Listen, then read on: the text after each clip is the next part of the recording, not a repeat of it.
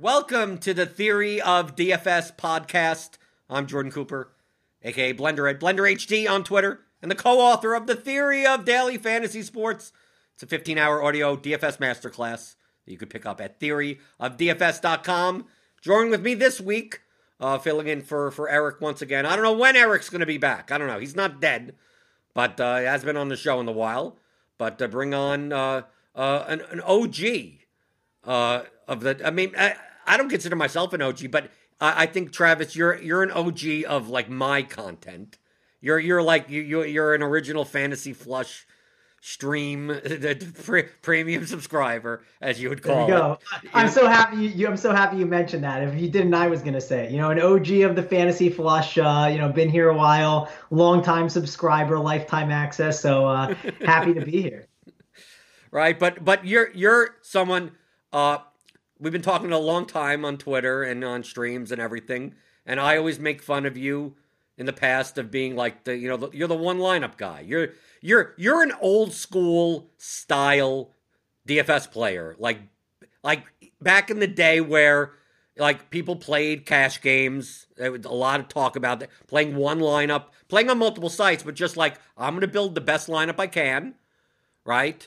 Not and maybe get a little bit different, maybe in one spot or something like that for GPP. But like you, you never got into like playing 150 lineups, uh, playing large field contests, and then I, you know, I was more of that type of player, and I used to make fun of you all the time of like, dude, you could build one lineup. Why can't you build three lineups? Why can't you build five lineups? Why can't you build ten lineups? But you've been you've been telling me over the past you know couple of months that uh, that you're you're, expanding out uh, somewhat on on trying to play like massive multi-entry stuff using optimizers and uh, like you're not dumb. I mean, just because you play one lineup doesn't mean that's like you can't be good at playing multiple lineups.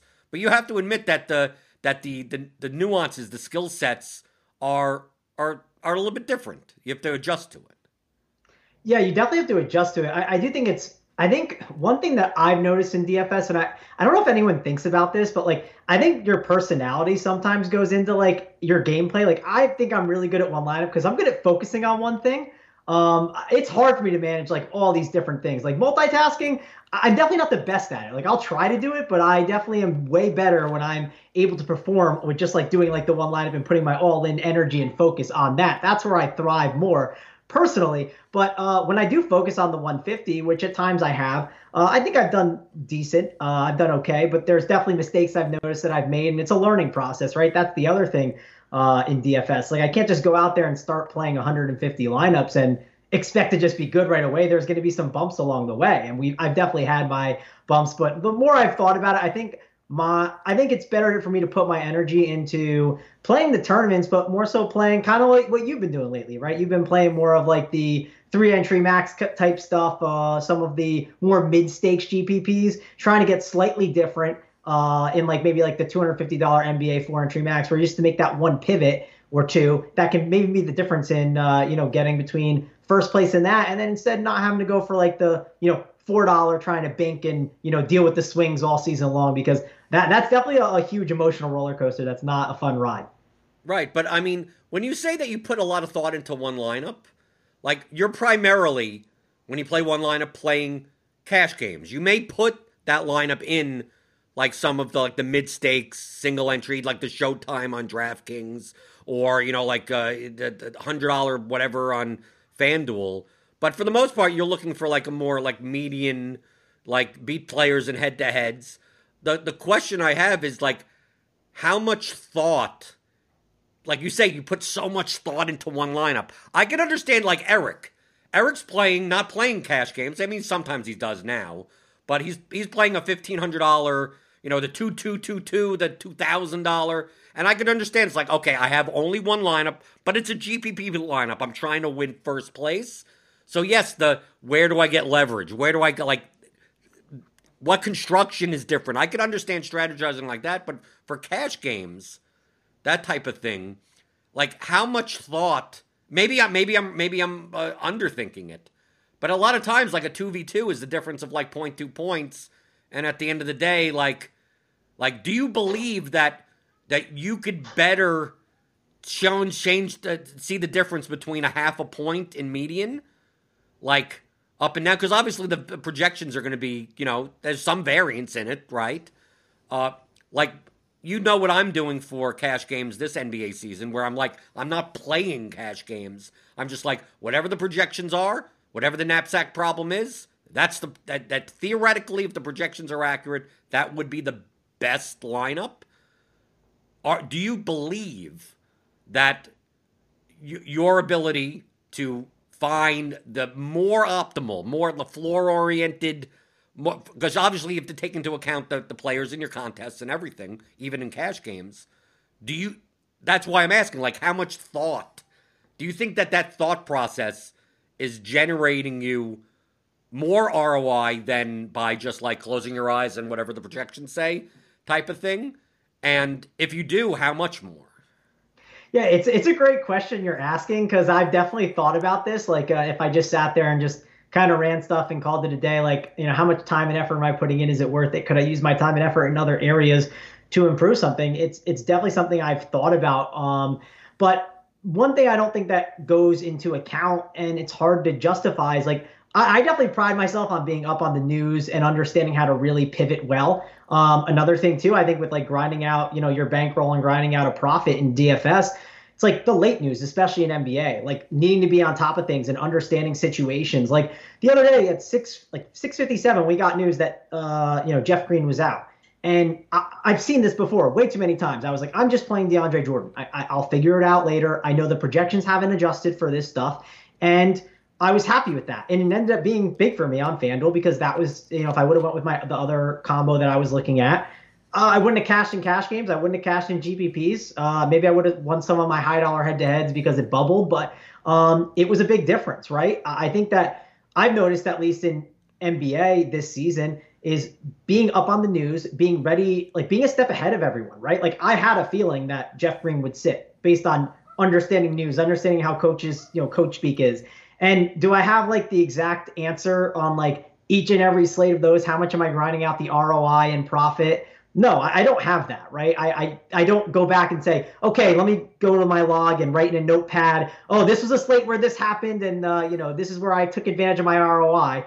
Because then I'd also have to go back and say, well, this is a slate where maybe my ROI got lost, and it's hard to calculate all that. And you can just go into Roto Tracker and throw it in throughout the season and, and figure it out. And I can compare maybe with your results versus my results and see. But I also am playing a little differently than you. Like I'm playing more uh, triple ups and quintuple ups and stuff like that on DraftKings specifically, where I am shooting for more of a ceiling at times, right? And like throughout the night, I might look at a team, Jordan, like I might see it might be 10 o'clock, right? And there's Jokic and there's Damian Lillard. And I say, well, I lost the 2v2, right? Like there was a 3v3 and I lost that 2v2.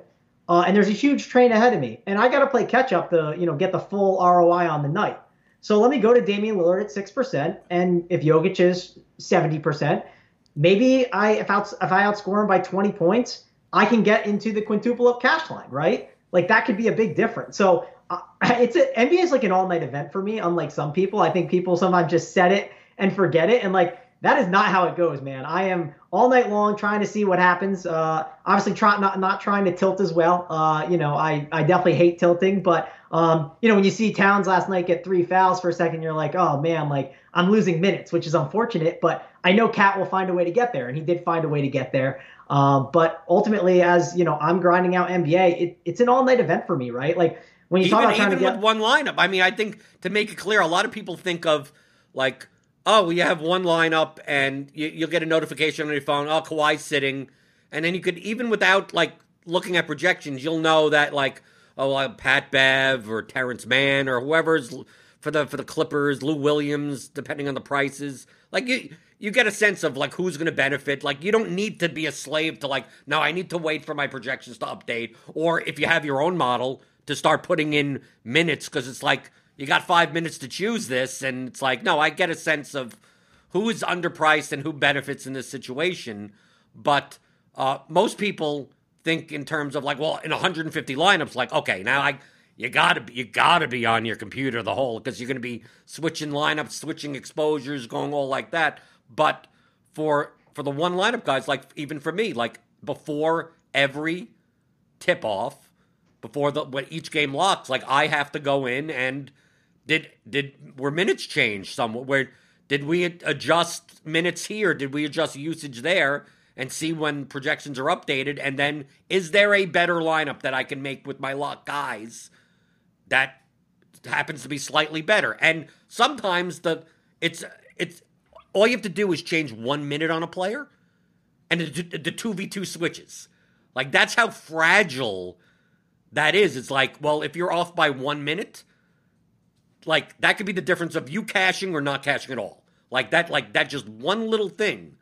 So my perspective in that is that uh do you when you're thinking about your lineups like that, uh are do you believe that you're allocating minutes and usage even if you're doing it in your head? You may be looking at multiple sets of projections and going, okay, well, this site is projecting, you know, this guy for this many median points, but they're projecting based on 28 minutes.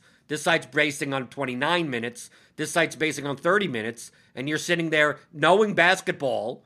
You know, you know basketball more than I know basketball. I mean, I follow. I mean, I mean, I, I joke around not watching the games, but but Travis, you know that I I know the rotations and everything. I pay attention enough that do you believe that instead that like your advantage and at least you, you can't prove it yet, right? But you're the, the reason you've been a profitable player for many years is that like you're you're able to look and go, nope, nope. I, I believe this guy's. It's more of a chance he's playing 30 minutes than 28 minutes. So that 2v2 type of one minute here, one minute there, that that's more of your advantage where like someone that like blindly lead going by projections and if if fantasy labs if says 27 minutes like i'm just going to say 20 i just what they, let them tell me what minutes are projecting and you'll look and go now i think they're underselling this situation or you think they're going to play big and the projections whoever's allocating minutes is projecting the small lineup and that's where you're you're deviating from kind of the industry. Yeah, I would say that's part of it. Um, I'd say also part of it is looking at like I'll look so like like one one thing that comes to example of mine is uh you know Will Barton and Michael Porter Jr. Like the other day I could have played both of those or played a different two v two and I I, I think the two v two it was like Kawhi Leonard and like someone like really awful, like Nanik uh, Nananji, whatever that guy's name right. is. That, that, that, may not even match up as the one. I'm, I'm, I'm, trying to remember, but I remember whenever, whenever I looked at the combo, I just remember saying, I, am capping my ceiling a little bit here with Porter Jr. and Barton. And can they both get there? Sure, but I felt more confident on going to Kawhi because I was like, I just think Kawhi in this spot against like the Nets, like these projections are not correct. They are not uh, adjusting for what the Nets are doing and you know not playing any defense. And yeah, I think that's part of what I'm doing. Uh, one thing too, like last night, and of course, you know, you'll look, uh, you'll go and look, and it, it technically the projections were right, but I don't think the projections were right because Karl-Anthony Towns played 11 minutes in the first half because he got in foul trouble, and every site had him projected for like 33 minutes, and I was like, that's wrong. I think it's 35, right? And I don't know what he ended up getting to yesterday. I think he may have gotten to like like low 30s. I'd have to go back and look, but he, he ended up at, at one point like late in the game. He was at like 28 or 29, right? Maybe with like three minutes left, and it's like, okay, he played 11 minutes in the first half. That that's not like real. Like he should have played more. It's because he got in foul trouble, and I was right. My projection, in my opinion, was right on that. Well, your um, your minutes allocation. I mean, the the model yes. is just going to still take into account the usage and everything like that from there. But the main thing that that you're inputting into projections are the 240 minutes that they're going to be in, and, and what you believe that middle ground is. So a lot of times in projections, that if you're allocating it yourself or using a third party source for, is like the volatility of those minutes based on obviously you can't control foul trouble. Like you can't there's no way to put it in that like well what happens if he gets foul trouble? Like but it's more the fact of well what happens if the guy off the bench is shooting hot? What happens if they decide to play small versus decide to play big? What you know, the start the new because we we have to decipher sometimes starting lineups, and you go, well, oh, this guy's in the starting lineup, and a lot of people jump on board and not realize that well, he's not going to get any usage now playing with the starters, like that type of situation, or the or the player starting but doesn't close. So it turns out that they're actually playing less minutes than they would by coming off the bench and playing like that. So you end up with those situations where where you know uh, Mo Wagner or Alex Len oh oh spot start or something, and they play like six minutes, and then you never see them again, even though they started. But to me, that's where the that's where the basketball knowledge comes in. But you're but technically you're reflecting that in the minutes. You're looking around going going, well, they think uh, it seems like everyone seems to think Alex Len is going to play 22 minutes today and you think that's on his hot, you think that's a that's a possibility, but it could easily be 16 or it could easily even be 6. And based on your experience in in following NBA and and, and following the teams and how they operate, you're you would rather go no, I, I from from what I can tell from the Wizards, I think Mo Wagner is even though Alex Len's starting, I think Mo Wagner is going to end up being closing these halves, and it may be not the consensus view of multiple sites and the and the, the field. And when you when everyone plays Dwight Powell, right, and and and may, maybe maybe you do play him also, and he ends up you know playing 13 minutes and getting you know no points. And Bo- or Boban, we never know when Boban's going to show up, right? You need uh, uh, we have Grant as the Boban whisperer. You always need to know if he's going to play. Well, so, I, like, I do, do, you be- do you believe that that's really what that that's kind of really what you're doing of like you're not disagreeing with the projection model you're disagreeing with the minutes allocation that a human being is putting into it yeah, I love Grant, but like you can't tell you can't tell Boban every day and then call yourself the Whisperer. You know what I mean? Like uh, we love Boban, but I mean, no, Grant's the best. But uh, yeah, no, the uh, the you're you're definitely right with the minutes allocation. Trying to figure that out. Like one thing when you were talking uh, there that kind of stuck out to me was like Alex Len chalk, right? Like, um, if there's a good time to get off chalk, like Alex Len chalk might be it, right? Like that, PJ Tucker chalk, that's even better. Uh, well, yeah, it depends on the price. I think I paid. I played him not too long ago, right? Thirty five hundred. Thirty five hundred for four and a half points. Way to go! Is that what he got me that night? I yeah. forget. I couldn't remember, but um, yeah. Oh man, yeah. There there are certain chalk plays to get off of, and one thing when you talk about minutes allocation, right? Like one of my buddies, uh, you know, I've been talking with him um, over over at Pure Sports. He's like kind of you know like get he's not you can tell like like the things are moving in his head of getting better as like a player, right? Um, and he uh, he basically said, "Oh, I'm not gonna you know I don't I don't know if I want to play the Dejounte Murray here. You know I don't want to play him chalkier. I think there's better options." So I also think he could play like he was kind of worried about his minutes possibly because it's Popovich. I said that's fine. You can be worried about his minutes. Like I'm okay with you asking this question, right? Like, am I worried about Popovich and minutes? Yes, you should be. But like, if you're projecting Murray's minutes to be possibly a problem, when they have 10 or 9 bodies and you think he's only going to play maybe 26 or 28 minutes, someone else is playing other minutes. Like, you know, I, I'm not showing up in a jersey and playing for the Spurs out of nowhere, right? Like, someone else has to get those minutes. So you have to allocate them in another area. And if that's the case, Patty Mills is probably a way better play. And you might want to get him into your lineups, right? Because then he's going to play more minutes if they have low amount of bodies. So really minutes allocation is super important in NBA and trying to figure that out, knowing coaching tendencies, understanding how coaches play defensively. I think that's something that like we look at and we don't take into account totally. Like people just all season long, I've noticed this Michael Porter Jr. Oh, because his rates have been so good in the past and he's such a good producer, he's incredible. But like Jokic is different this year, right? He has been absolutely so ball dominant and unbelievable. And sometimes you just have to look at it and be like, I, I don't think that this Michael Porter projection is worth it, right? And sometimes I, now I look at like the price and I'm like, what's he really got to do to kill me? And do I think he's going to do that? You know, has he been doing that? And looking at like, you know, put guys on and off on the court using different tools, right? That that's that's what I've been doing more and more this season, trying to kind of iron everything out. And I've done it in the past too, but like this season, I've definitely kind of honed in on that a ton, trying to basically not say, hey, all these people are more right than me. Because sometimes I feel like even in the industry, we're copying uh, each other a little bit, right? Like we're we're looking at projections and saying, well, why do they think that this is this should be his minutes, right? I think some of that is going on throughout the industry because everyone's of course scared to be wrong. I think that's uh, something that uh, well, everyone wants to be more right. I don't think it's a scared to be wrong thing. But but but what you're saying is like with the situation with Porter or with the the, the Nets defense is that from a mathematical perspective, like how models are the handle regression, is that obviously there's a there's a decay period of like because you're trying to base like all these these these variables on some type of larger sample size and the more recent data is going to be weighted higher because what's two years ago, who cares what Bradley Beal was doing? Like, like, but he's still Bradley Beal. It still has to be part of his prior.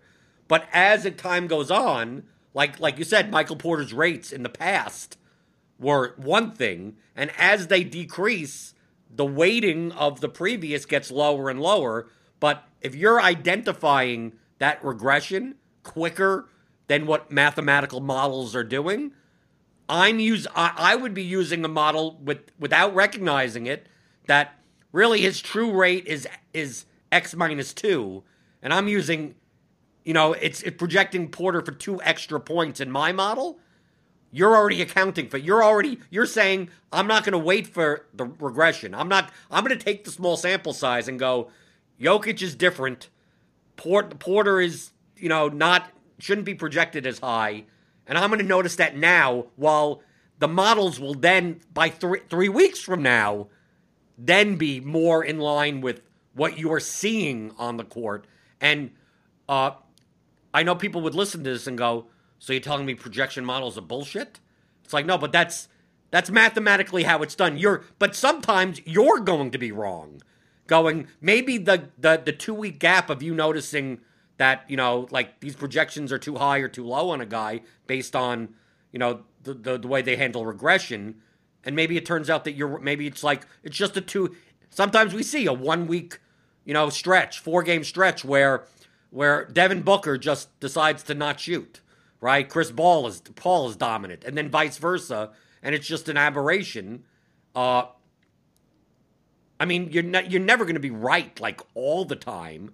But do you I don't think I don't think what you're saying or maybe you are saying it that you're not saying that projection models are bullshit because I know that I know that you use projection models. they're, they're definitely not bullshit. Like let's start there, right? Uh, I definitely look at them and use them to my advantage. Like I think they help you solve the equation, right? Like I think that that's the biggest key that they that I use them for is like um, is this a day to pay down at center, right? Is this a day to do this? Like, like sometimes you run it in baseball. Is this a day where we need to be paying down at pitcher, right? Like maybe you can figure it out with your eye, but it's a way to basically do that. And then you don't just run it. I, mean, I mean, I guess obviously you do, and you're doing it this season. But I don't just run it and then just move on and like say, okay, we're, we're done for the day. Uh, yeah, but know, I mean, I do my cash lineups. Cash lineups I had. That's where I'm spending the time, right? But the cash, but uh, the, the GPP lineups, I'm sp- I'm spending the time. The cash lineup is just 659. Thank you. I'm on. And just uh, at the end of the season, I hope I'm up. You know, like that type of thing, right? But but yeah, but you I, are. I but, imagine. What uh, are, would are you going to be upset? Would you be upset if I end up with a higher ROI than you? Um, sort of. We'll see. I I, I don't know if I want to look. I mean, I will look, obviously, but um, I think my, my ROI in FanDuel may be better than yours. Um, so maybe not. I don't know. I I don't know if that's the case. I, I we're definitely comparing by the end of the season. This will definitely happen. I'm curious. We're also probably playing a little bit differently and towards other things like right. You, you um, like you mentioned the triple ups and quintuple ups. So you're when you win in those, even though you'll lose more often, you're getting three x, five x, ten x like that. Well, I'm focusing on the 50-50 lobby primarily. Yeah. Also, aren't you aren't you in like the you're, you're still able to because you don't play FanDuel much, right? Everyone right. yeah. That. So I can still play the one and two dollar contests. So right. like you know, I mean, you might have to show me your five dollar ROI and ten dollars. Yeah, it does go down. No, it does. It I do. I have a decreased one, but at least now, Travis, you have a constant. Like you could go like, okay, if if I made my own choices, this is what my ROI is, or this at least in the contest, you could eliminate the quintuple ups or anything and then you could just look at my and I you know I put it publicly. I have the tracking spreadsheet and just go like, okay, let me take a look at, at Jordan's ROI, and then you hopefully it's like if it's at least close or equal, you could be like, okay. What, what if it's close or equal? Then you could say like, why did I put so much thought into it? I could have gotten the same amount by doing nothing. Yeah, it'll it'll it might be painful to find out, but I am curious to see. Uh, we'll, we'll definitely have to compare notes a little bit, but um, yeah, I mean, I I definitely think that you know projections are good, right? They're they're not a bad thing. They sometimes tell me like like I'll I'll do my own research and I'll look at my own things, and then like sometimes I'll I'll you know look at look at the projection. I'm like, well, I, I wasn't expecting this. Like, uh, I, I didn't want it to be Royce O'Neale chalk day. You know what I mean, or, or whatever. Like, uh, so th- that's something that sometimes I look at and I, I get confused by. Then I also make sure I'm not trying to act like the smartest man in the room, right? Like, I, I want to make sure that I'm, you know, looking at other things and double checking and triple checking my work to make sure that uh, I'm not just on an island by myself. And if I am on an island, I better damn well sure be right. Like that's one thing I try to do. If I think I'm on an island of something, um, I, I want to be right for sure. I, I, do my extra research and due diligence to make sure that that is a correct thing or not. Uh, another thing too is like like models are never going to adjust for guys that are playing hurt, right? Like a, a great example is Kyle Lowry. Like if Kyle Lowry goes from doubtful to probable out of nowhere, like I know who Kyle Lowry is. He is the guy that he is going to grind out and play no matter what. Like, you know what I mean? He is the guy that tries to play every single game, Iron Man type player. Like, he is not healthy playing in that game. Like, he's just not. Like, I'll wait till he's a little bit healthier. I don't care that he's 7.2K. And if it burns me here and there, that's fine. But I doubt he's going for that 60 point ceiling game where it's going to kill me. So uh, that's something that I look at a ton. I also look like when I'm looking at just I think in anything, and I think it any any DFS sport you could say, um, if I have a guy that's like lower owned, like I want that lower owned guy not to be. I'm trying to think of an example. I don't want to pick on Alex Len, but not Alex Len, right? Like I want to be a guy that I have some conviction on that has some type of ceiling that I, I feel it can actually get me there, right? Like I don't want to be some guy that like Cory Joseph that's sitting in the corner. That's a great example that I played the other day that I shouldn't have at like 10%. Like that's the guy that I don't want to try to be like the difference maker to getting me home, right? Getting me across the finish line. So like even right, like baseball, if like if you're different by like oh you're everyone's playing Lillard but you're playing six percent on Steph Curry, like you feel much more confident in those situations than in uh, the only way I can make this lineup is by playing a two percent on Tony Snell, and you're like okay this is probably not the right thing to do. Yeah, yeah. Like like another good example is in baseball, right? Like uh, Giancarlo Stanton is fun. Um, you know, sorry, Derek Carty, hot streaks are a thing. Uh, he that dude is always hot and cold, right? Like it's just it's so clear as day. Um, but uh, Giancarlo Stanton, like if if he's gonna be chalkier, and I could go to Mookie Betts instead, I might go to Mookie Betts, like just because that that might be a nice little pivot that can get the job done in those you know triple ups, quintuples. Like I'm not just trying to only play for the 50-50, right? I'm playing for multiple things, uh, putting them in GPPs as well. Um, so yeah, I mean, those are things that I definitely look at. And like, also like you're talking about grinding out a DFS profit. It's like, I, I would prefer like here's something I've looked at Jordan right like you can play at seven o'clock you can play um, Nikola Vucevic or you can play Jokic right you can play one or the other right they're both very similar projected um, no no huge difference between them as plays right same ownership everything's the same uh, and then you have Joel Embiid, who's also playing at 10 o'clock, who's going to be 2% owned. I'm going to go play Jokic at 10 instead because now I have more flexibility for my lineups and I have a later pivot that if all things are a disaster, right? Let's say again, Vucevic is 40%, Jokic is 40%, and no one's going to play Embiid. Now I have a chance to play catch up with Embiid, right? So, like, again, this is an all night event when I'm playing NBA. Even MLB, I've been thinking about it like that. Like, uh, I'm probably I don't know how much. So you, are going to end up playing a lot of San Francisco Giant stacks to, when you're behind.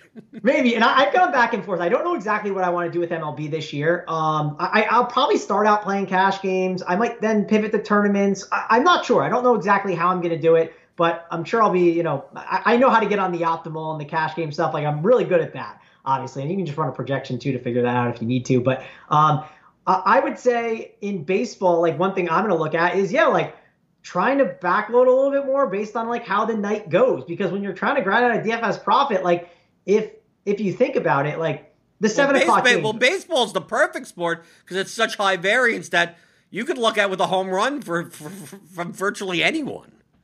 Yeah, and like even in like like I, I've been thinking in tournaments, right? Like let's say there's a lot of chalk early on, right? Like there, there's a ton of it. Um, or, or, let's say there's like a, there's the Yankees are at seven o'clock and they're chalky, and then the Rockies are at nine forty and they're chalky. Those are the two clear chalk stacks of the day. Well, I can just fade the Yankees chalk stack, right? And I can go to the Rockies one, and if that one Yankees chalk stack busts completely, I can go over there to that one. Like I, again, I've just been thinking about the difference between players playing at night and in the like in the day. I guess not night in the day, right? Seven o'clock versus ten o'clock, and their values and projections and the per- like the ownership percentage of how I can gain an advantage of other people, I think that's like huge. I think it's something that people aren't looking at as much. And it's something again, like I think DFS is a, an all night event. I don't think it's this seven o'clock things lock and you call it a day. Now, it's nice when at seven o'clock I can just everything's locked. I put my feet up and I can just you know go and do something else. It's definitely a great feeling, but am I grinding out my profit better that way? Because I don't have opportunities to to play catch up if I'm behind, right? And like it, it doesn't happen often, right? Like it's not something that you see every week that it happens, but over time it matters, right? Like one time I remember last year, and it was because it was it was a legendary pivot, right? It was I had Anthony Davis versus DeMar DeRozan, and Anthony Davis was like 11k, and like I think LeBron was out, DeMar DeRozan was like 7.5k, and I was on like a massive train with everyone else, Jordan. Like we were all all of us were holding hands. I'm sure all you had the board. same Let's team. go! Come on, we're all coming Yeah. together. We were all colluding. The secret chat was aligned that night. It was a beautiful night. Um, and we were all bubbling together, right? It was obvious we were all going to bubble. And I said, you know what? There's a chance DeMar DeRozan outscores Davis, or there's a chance. I don't know how. It could even just be by a point, but that'll be the difference. That'll get me over the finish line. And then you know what happened? DeMar DeRozan outscored him by 20 points, right? And it was I, I cashed GPPs. I didn't even expect to cash the GPPs. It was so massive. So uh, and of course, there's times where I've done it. I remember last season I did it with Leonard Fournette. I was all aboard the the, the colluded lineup train. We were all together, and uh, at four o'clock I made a pivot off of Leonard Fournette, and uh, Leonard Fournette went nuts. And uh, what actually ended up happening is uh, the series of events were wild. So it was like 3:55 or 4 o'clock when I ended up making this switch. I got off Leonard Fournette. I ended up going back and looking. It was like I think there, if you looked at like mainly the 50-50s, it was the, one of the biggest trains of the season in NFL. It was massive. Was this and was but- this this was DraftKings, right? No, it was FanDuel. It was last year, and uh, it, there was it was a humongous train. You know, FanDuel can have humongous trains because it's just their pricing is ridiculous. And I, I remember it was the team looked awful that I had. It was not in good shape. But then from that whole, you know, uh, as Scott Hanson says, the witching hour, right, where everything's going wild in the fourth quarter.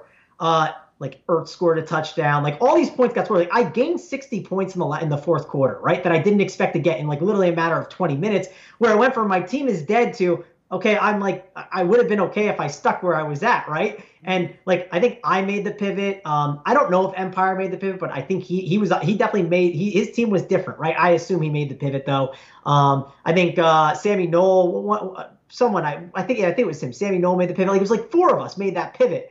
And I was like, it absolutely burned me, right? Because I couldn't beat the train. I didn't beat the train. Uh, it was fine. I, I think I ended up switching from Fournette to Chark, right? Try to get some leverage and get there. But bottom line is, there's times where it does not work. But I think ultimately, when I'm grinding and trying to figure that out, I'm going to win that more times than not. I'm not going to hit at a 100% clip. But when I do hit, it's going to matter. I don't want to be sitting there bubbling and like, I go out there and like, I'm in a $10 50 50 and like, I'm getting like, at the end of the night, I'm on this train and I get what? Six dollars and sixty seven cents back. Like that's still not good because Well, I'm in a lot. oh, oh, because you're making 170x on top shots. Six dollars ain't good enough for you. Oh yeah, the top the top shots. You had to throw that in. Uh, of course, you got to You got to get all your top shots. The one the one new thing I've been doing actually is if I don't play a player in DFS and I have him on top shot, I'm like, you know, I don't have to play him because if he has a big night, the top shots are gonna boom, right? You don't you don't need to play that player. Anthony Edwards, uh, Clint Capela, right? Like Clint Capela, I got some shares of him. I don't need to be out here, uh, you know, get playing Clint Capela in DFS because you know if he does well, Jordan, the top shot market will be booming and I can sell a little bit. So how much how much of an ROI difference? Boom. Do you think? Because obviously it's it's it's probably nearly impossible to tell because you'd have to mark down somehow late swap. Like let's say the slate, let's say the sl- uh, the the sites, not just in NBA but in all the in all the sports, got rid of late swap. Let's say it's seven o'clock, whatever. I wish they would, by the way. I'm in the camp of I would love to get rid now, me it. too. Like, I'm in the same. camp. I'm in the. I it, it, it, it. I think in NBA especially, it's it's so detrimental to casual players because if they're not doing it, it's it's you lose. You're, losing so much EV. In the other sports, maybe not as much so because in baseball, how much does it change? I mean, does it change that much? You're not. You're not looking at. Oh my God, this guy's leading off and he's 3600. It's like. Yeah, I guess he's a good value, but I mean, he could still just go 0 for 4. I mean, that's that's not a big. The, the opportunity is still you're only going to get four at bats, five at bats.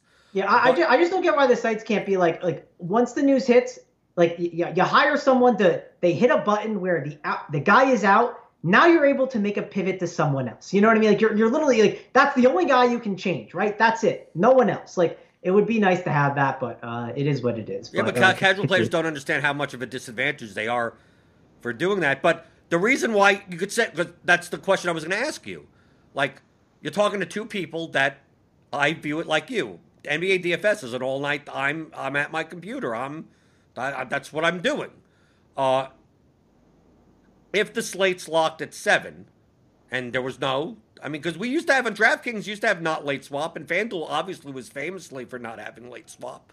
Oh, I uh, love drop the lowest score. I miss those days. That actually was an interesting slate. Yeah, well, also people didn't know how to play that either. They they did they made balance lineups, and that was the worst thing to do.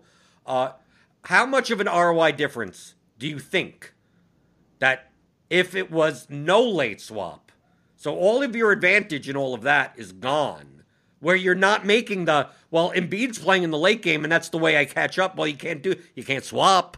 So so do you believe that how how much of your profit percentage wise comes from from that from the anticipation and the knowledge and seeing that oh three minutes before lock this guy gets ruled out and you knowing like they're probably going to play small. Walton's going to do this. Haliburton's going to come in. You know, something, something like even without because you sometimes we don't even get the goddamn starting lineups, right? You know, like oh, two guys are out and who knows who's starting, and we're not going to know until after lock, right? Till ten oh five, and the game starts at ten fifteen. So like you believe that that's your advantage. I mean, I think that every sharp player that would be an advantage.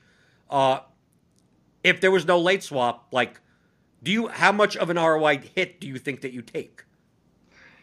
Um, good question. I mean, I think it could go. There, there's a chance it could go the other way, and I actually gain some because I don't think people are good at predicting what's going to happen later on. And I, I, like, so, you, so wait, wait, wait. you think you think that you fuck it up too often that actually you'd be better off just leaving it alone? Well, I, I guess maybe. I'm the so maybe you're right about that, but like you're, you're probably right. I should say you're definitely right about that. The, the one thing I'll say is I just think that I'm I think I'm able to be pretty good at if you keep up on the news, right? If you are just like you're in on NBA, right? You are just stay, staying up on all the news, paying attention to what's going on. You have an understanding sometimes of like guys that are in and guys that are out. And the way I said it, I'm probably wrong, right? Like I'm probably not getting a better ROI, but I still feel like I have an advantage no matter what. I don't feel like I'm giving up my edge as much, right? Where I might value, hey, like just not having to be like the slave to the computer, right? Uh, and just having to be here and always I, doing it. I, I think Travis, what you mean because I remember playing on DraftKings when there was no late swap for NBA, and it would be I re, I, I remember because it was always the Sacramento Kings because they always played at like 10, 10 30, and you never know if Zach Randolph was going to play that day, right? You never know yeah. who was going to start at center. It would be Kosta Koufos or something, right? And basically, you had to like look through Twitter on like beat reporter news and like what the coaches say, and then just kind of go, I feel like this guy's gonna like I'm gonna take a shot, like I'm gonna take a shot. And it was one of those things where you would look at a guy at a certain salary and say that they're efficient, they're at least gonna play 26 minutes. But in the case that they start these guys, that guy could play 38 minutes. I mean, like it, this could be like Zach Randolph would sit. Like if you played him and he didn't start, like he got a fucking zero, like because he was not going to play at all. But you could play the guy that benefited from that. So you have these like Laker games, all these West Coast games that you could look at the Suns and go, well, you know, art is you know is in, in our in in 2021 example of like, well, you know, someone's questionable. Is Kaminsky going to start? Is he not going to start? Like, but someone that pours through the news even before lock, even before seven in a non late swap situation, you're able to build lineups and go, I'm going to take a shot on this, and I think I know more than the field and get rewarded for doing so. So, like, is that what you mean by like even if there was no late swap, that that that would still be your advantage? Yes, exactly. Like that's exactly where my advantage would be. Like I would because and also people have the fear of getting a zero. It's like, oh, oh no, you got a zero. It's like listen, I played Cory Joseph one night and uh, I got I got 12. That wasn't even great either. Um, like I get I get made I get made fun of a lot at uh, at uh, Run Pure Sports in our chat because I, I, suggested Chris Hogan was like a play once, right? Like I think he was in play uh, because you know how the Jets were this season, right? People right. I remember. Up. I think he he played 90 percent of the snaps that still didn't get a target. yeah, yeah. I mean that was most of his season, but um, like. There, there was a there was a reason I was considering him, right? It was because if, if I did that, I got Tyler Lockett, which like it unlocked this build that like no one else had, and I felt like I captured this really great floor. And then Lockett went for 40 fantasy points, right? And like uh, I, I, wish I would have played freaking Chris Hogan even though he got a zero because it was better than the other 2v2, right? And it's like you're you're trying to sit here and and predict things that are going to happen and how that can give you an advantage over other people. And when you kind of look at like you know looking at projections and trying to project things that are going to happen, like Whiteside's a great example. Like the other day, I was sitting there and I was like, you know, I can fade. I forget what the players, but I can fade X player that a lot of people are going to play. But what is this going to do? This is going to give me a roster construction that um, I, am able to jam in all these players. Like I, I got like three studs, and everyone else was getting two studs. And I felt like getting those three stars based on looking at the mid tier. I didn't love the mid tier as much as uh, the projections were jamming them in. I said I can get an extra bullet to carry me over the finish line, and that could be the difference. And I can also get a Whiteside who has a massive ceiling as well. And then he went for a, a huge game, and it was just like a really nice, you know, like it wasn't like a double up, right? But it was maybe like a six time or six X in uh, the GPPs and all of my lineups, which is humongous, right? That those those days we play for, like those are massive as a cash game player. Um, so yeah, the reason why I kind of brought like the Chris Hogan thing and with the lock is like you you can kind of get yourself a different construction than some of these other optimals that they're not taking account for, right? Like you can get these ceilings with some of these players later on that if it they're lower owned and they get you across the finish line and get you a slightly uniquer build where you're not taking that much of a projection hit, I mean, it's just it's the nuts, right? It just gets you gets you to to crush everyone who's on those optimals, right? So I don't know, maybe Jordan, maybe we'll we'll, we'll get to a point where everyone's fading the optimals, and then uh, you're you just out here playing the optimals, just gonna print everything. I don't care. I I, I always I I don't know why people. May, I always say that the difference between like if you have a projection set, even an aggregated projection set of multiples, and like the difference between the top one and the tenth one is a point. Like, close your eyes and pick any of the like. Feel free to just like if it's the top six and you want to roll a die. Like I could be doing like Travis. I could legitimately be doing it that way. Like if I if I instead of playing the top of my projections, and I played, okay, what are the top six? And then I rolled a die. And on that day, four. And I played four. Like, to me, that would be the same thing. But the, the key that I'm trying to do for my experiment, the whole purpose of it is to take, eliminate all bias, like eliminate literally all bias, where like it's whatever it is. I could have decided this season I'm always going to play the second one.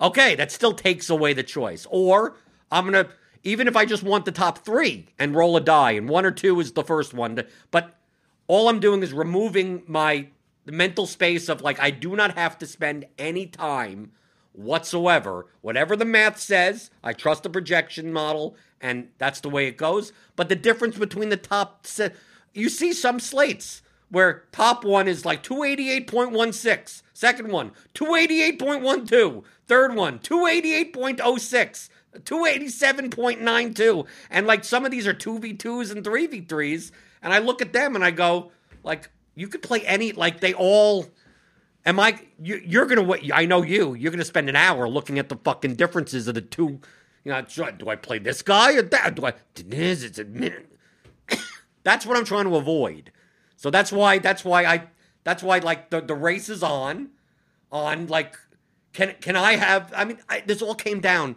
from last season. It's it's oh, it all comes from til- this may be the thing that I'm tilting.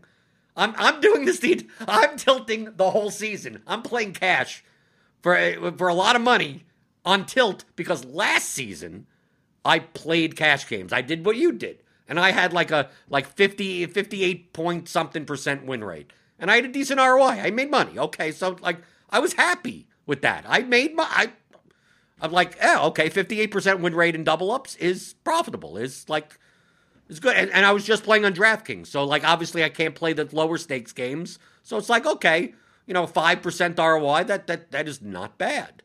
And then I saw like, and I was because that last season I was tracking the Roto Grinders projections.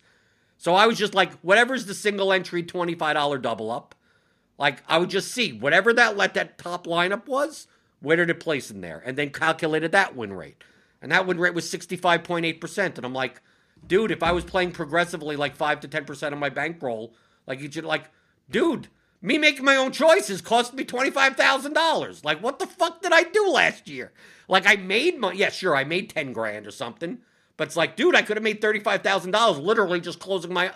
Like, how how demoralizing. That's why, like, Travis, you're scared of being demoralized by going, I did all that work it's I relate it to the index fund on the stock market. If there's tons of people that day trade, I'm going to pick this stock, I'm going to sell it there, and next thing you know, at the end of the year, the S&P 500 is up 12 percent, and your portfolio is up eight percent. It's like, dude, I, I could have just dumped money January 1st into S&P 500 and just went away for 12 months and had more money than me working every day doing it. So is that is that your fear?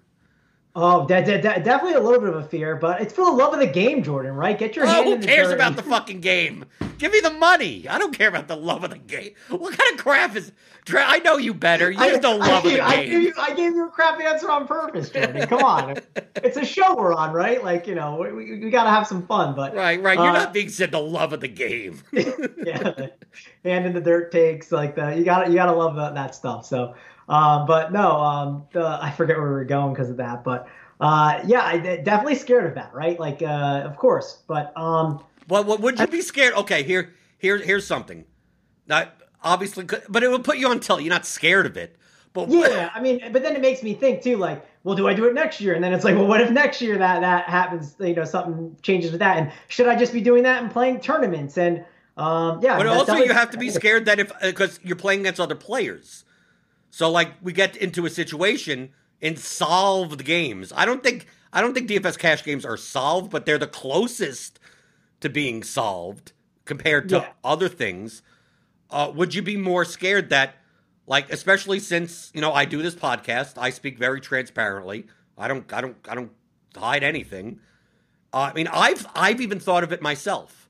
Of like, if I do this experiment, and over the course of one full season, end up with X percent of money, whatever, like, is it the type of thing where should I have been keeping it a secret? Should I just been doing it without telling anyone? Because once people once people see a track record like that, then all it all it does is enforce people to oh I'm going to do exactly what he does, and then now now we we have a 124 man double up with a train of 110 lineups, and like now everyone is negative EV to the rake.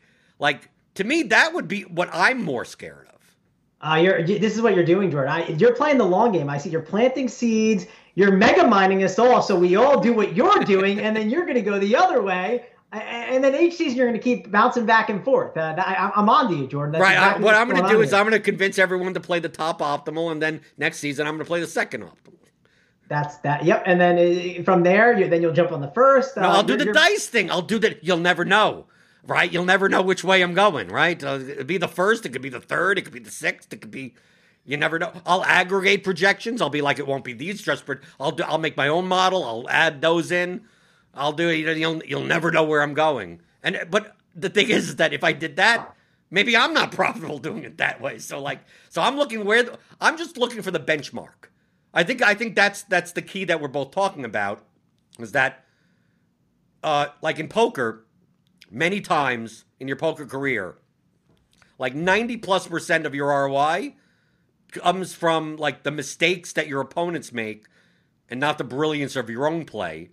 But I think a lot of times in DFS players, I think you're you're more humble to admit it that while you do have these small edges, the late swaps, the knowing the rotations, the minutes allocations, knowing where models are not regressing fast enough, that ultimately that you make money off of people making more mistakes than you and you'd you'd rather like if you had I mean obviously from an efficiency standpoint like not have to use all the little edges that you can get and just rather your opponents just make tons of mistakes.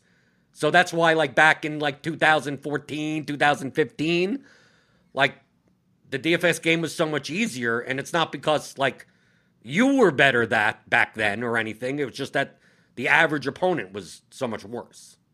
Yes, so definitely the average opponent was way much worse. I mean, I remember mistakes I used to make when I was back in like 2016 and stuff. Like, uh, like I, I, I faded. Uh, you, I, were you playing in 2016, Jordan NBA? You probably. I don't think I was playing. playing in, I think I started in 2017 for NBA. Like I, I, maybe it was that, maybe it was 2015. I forget what year it was, but I remember I faded like Hassan Whiteside, like when he was like first started taking off. I was playing GPPs and I was just, oh, I, he's got to bust at some point. And he was like started at three five and he ended up eight K at some point. It was like the most donkey thing ever. Um, but yeah, it, it, the average player was definitely way worse back then. Like it was, it was pretty easy to uh, print against them. And obviously, you know, everyone's getting more efficient. The the market's getting tougher to beat. But uh, you know, we have to find a way to grind those edges. Jordan, I've I've a you know, you, you talked about like this episode being like grinding out a DFS profit, right? And like the the little things that I do to like grind it out. And you're probably I'm probably get made fun of for people by this, but I think it's. I wouldn't make. Well, I'm going to make fun of. I'm the biggest fucking nit. I can't make fun of anyone grinding out anything. Come on. Oh well, let's. I mean, this is a little ridiculous, but let's see. Um, so I have been. Um, I'm I'm a big uh, believer in when lock comes, right? So if I told you, Jordan, um, you do lock today, and then tomorrow get in a fight with your wife at six and then try and build your lineups. Like, of course, you're just hitting optimized, but good luck. You're not in a good mental headspace, right? Afterwards, like your mind's in other places. So I try and just like put myself in like a good headspace before, like before lock, like around like five or so. Like I go and take a shower, right? It gets me relaxed and calmed and not thinking about other things. I find ways to get myself in like a good state of mind before. Like I was eating dinner afterwards, right? But I'm like 6:30, I'm sitting there like my mind's like I'm freaking hungry right now. You know what I mean? Like I want to eat. I just eat beforehand, so now I don't have to worry about that. Like there's like little things that I've been like doing that I think have helped me to just put me in like a better headspace before. Like if if I know that I have like let's say I know I have like uh you know someone I have to call and it's going to be an uncomfortable conversation, right? Uh, you, you for you know you forgot to do this or you messed up with this or something. I'll have that call at like 12 o'clock. You know what I mean? Or I'll I'll make sure if someone like sends me a message and I know I have to like have a conversation with them, it's going to be an annoying conversation.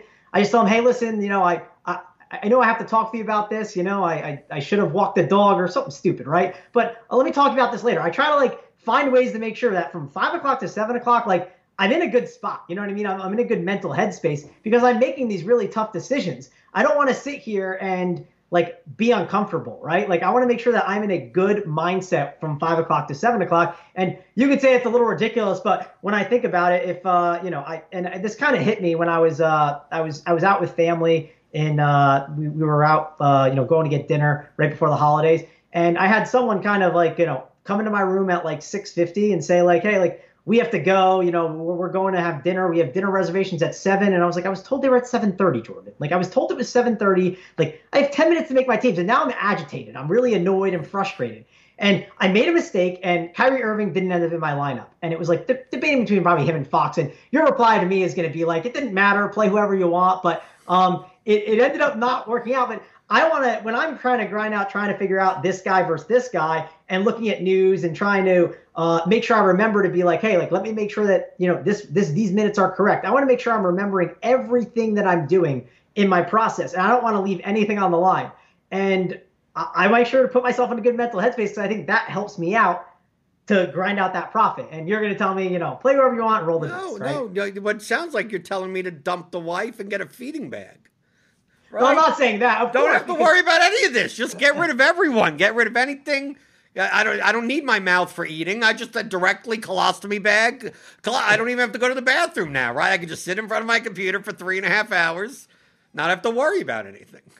No, I mean, yeah, it, it's it's a little ridiculous, right? But uh, it's just like I want to make sure that when I'm making my decisions, I'm making it with like the most clear mind, right? I just want to make sure I'm thinking it through and I don't forget something. That's the other thing. I'm I'm very forgetful, Jordan. That is like, uh, and it's it's knowing yourself as a person. Like I'm a very forgetful person. Like the worst is when I'm going out and doing things and I'm like, oh, I yeah, I, I forgot to uh, I forgot to take down my uh, you know 530 head to head. Oh, there's a game against Empire Maker. There's a game against Hoop. Like I don't want to be playing against them for that money. Like that makes no sense. Like you're talking about grinding out a profit. Like I, I need to remember these things because if I don't remember them, I could be in trouble. Now, of course, I might get lucky, and uh, you know, if I get their game and I, am on the right two v two, the, the the dice roll, then then it's great, right? Uh, I'm very happy about it. But in the long run, I want to play against you know uh, John three six five, right? I don't want to play against Hoop two four one zero or Empire Maker two. Uh, that's who I want to play against. You know, I, mean? I don't want to play against Blender HD. I want to play against the the guys. you already know there. my lineup, so I mean, like you already know.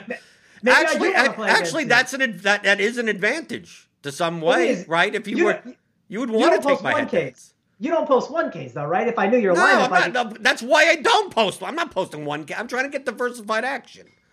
Yeah, I mean, if, if you were posting one case, I would consider. I'd be like, oh, Jordan's playing Royce O'Neale today. That's a bad idea. You know, right. that. Like, um, yeah, I mean, of course. Yeah, but, but I'll be I'll be up there once I can't play the one and two dollar contest on FanDuel anymore yeah, I mean, we'll we'll have to That's see. a money uh, printing pit. I'm getting like 25 plus percent ROI there. I'm wondering why haven't I done this before? Until I, I don't. What is the limit on FanDuel? I haven't. Uh, they they give some nebulous answer of like when you hit certain amount of profit. I think they'd go by profit. I hope they go by profit. If they go by profit, I'm gonna be. I'm gonna. I'm gonna make a lot of money.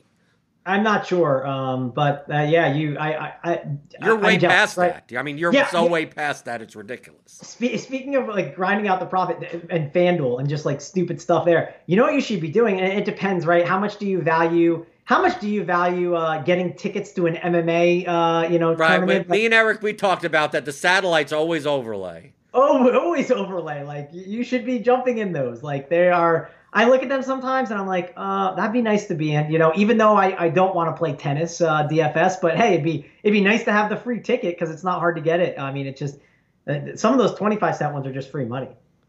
So maybe that's what I should, I should play the satellites and then just uh, roto grinders. We have projections for everything now. So I just like, what's the worst case scenario? I just play whatever the, the projections say and it's a free, it's a free EV, I guess. It may not be the best lineup for that GPP, but it's like it's better than nothing. If, if I mean, these satellites sometimes are overlaying where, like, like almost like everyone that's in there gets like you've won before the contest starts, like that yeah, much overlay. No, for sure. And like and another great example, and like yeah, I'm not I'm not a huge uh I'm not a huge tournament or, or qualifier more so. Like I'm not a qualifier guy. Like Squirrel Patrol's the qualifier guy, right? Like um so like wouldn't I rather enter my like if I was saying, hey, I'm to take a shot at a qualifier a couple times a year. Like I, we had a guy today. He was uh, he asked in our, our chat at Run Pure. He was like, uh, I want some tickets to like these hundred dollar qualifiers. Like when's the best time to take the shot? And I said, um, I, would say probably the a slate that you like maybe or a slate that you see an advantage or an edge. And then he responded with, maybe a slate with overlay. And I was like, yeah, probably later in the year when Squirrel Patrol has qualified and he can't put any more in. Like as you look towards the end of the year, if you if I was a if I had a thousand dollars allocated for qualifiers only, right? I would be playing those in April in the NBA season, not in November. Just because that's when there's going to be more overlay. I've seen there's been days where it's been massive amounts of overlays. At one point, even I put in 150 lineups in a $4 qualifier. Like that happened once, Jordan, because there was so much overlay. Me, the cash game donkey. So, um, you have to be looking for that overlay. And uh, you know, I didn't end up taking it down, but uh, you know, it's it's something that's super important. And I think overlay is definitely not talked about enough. I mean, I've heard you guys talk about it a little bit on here, but it's like at, at 658, you know, instead of like agonizing over, and I, I try to I try to make my uh, 2v2 and 3v3 debates. I try to finalize those by if I can 655, so I can spend that five minutes you know, either answering questions in the chat for people or jumping over to uh, cancel my head to heads, like different things like that. Uh, because I, I, again, it's it's kind of a coin flip in a way too, right? Like you are right that yes, it is a coin flip, and you know I shouldn't lose sleep tonight that I picked uh, you know De'Aaron Fox over Kyrie Irving. That should not be something I lose some sleep over. But uh, you know it, it can frustrate us. We're all human beings, and that happens. Yeah, I mean, but I mean, but this is I I, I don't. I don't call you a chalk donkey or anything. I, I call you a one lineup hero. Uh, listen, one lineup, one love, one dream, man. That, that's right. what we are. We, right, and we, no we, days off. You're also no Mister No Days Off. Yes. Now, what's up with what's up? It's up. Like I took yesterday, I didn't play. Right, I was busy. I wasn't going to be at the computer. Obviously, for NBA DFS, you would agree that like if I know that I cannot be on my computer, giving my full attention at seven o'clock and doing late swap, for NBA especially, like you you would even take off.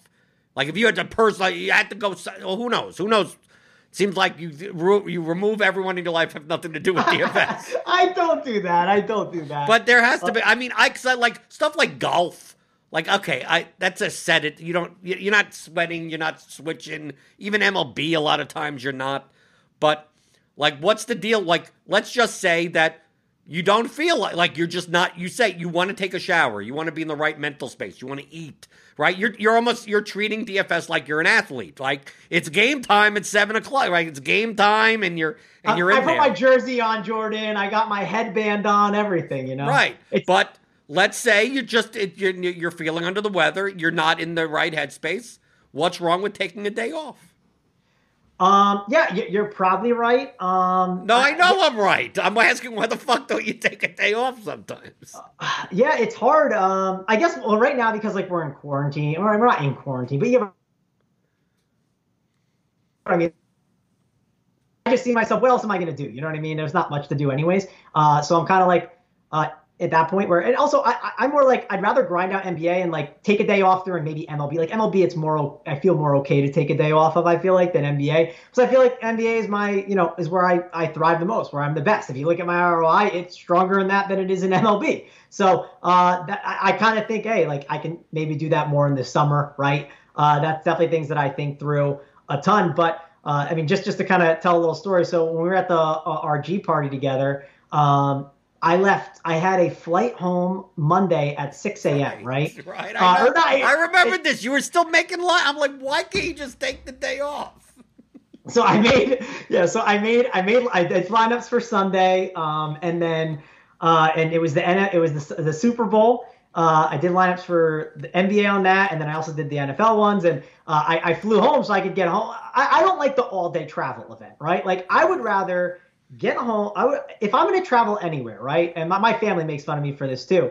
Like, I, I don't do well with the the traffic, and I don't want to do a thousand different layovers. Like, I want to get in and get out quick. Like, if I'm driving, I want no traffic. So I will leave at 11 p.m. rather than 6 p.m. if it's going to cut off an hour. I just don't want to deal with traffic. I want to be in and out. And you know, you're from New York, right? We're we're strictly business here, right? Uh, you know, time is money. So I, I I'm in the camp of let me take a 6 a.m. flight. It might be a little annoying, but I can spend some of that time sleeping on the plane, right? Or um, when I get home, I can, you know, take a nap, right? It's, it's perfectly fine. I get home for that slate. And uh, hey, I, you guys made fun of me, you know. Oh, Travis, you had no, no. We made fun of you because you're like you had to take an early flight because you have to be home by lock. And I'm like, that's your well, like, like just.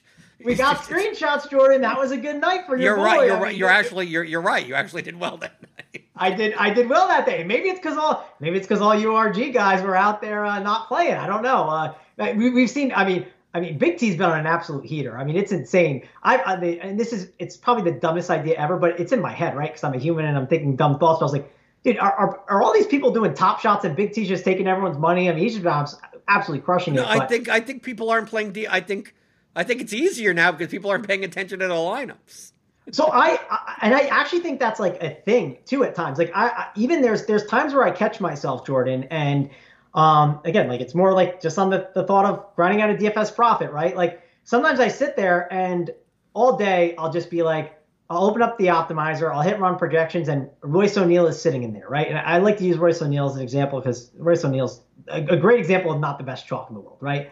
Um, there's probably worse examples, but that's one I just use a lot. So Royce O'Neale is staring at me in the optimizer. I'm like, are we really playing Royce O'Neale at 70% today? And like all day long, Jordan, I'm sitting there, I'm just like, all right, can Kyrie get ruled out? I'm waiting for something to change. And I'm like, why do work when I'm just praying something changes?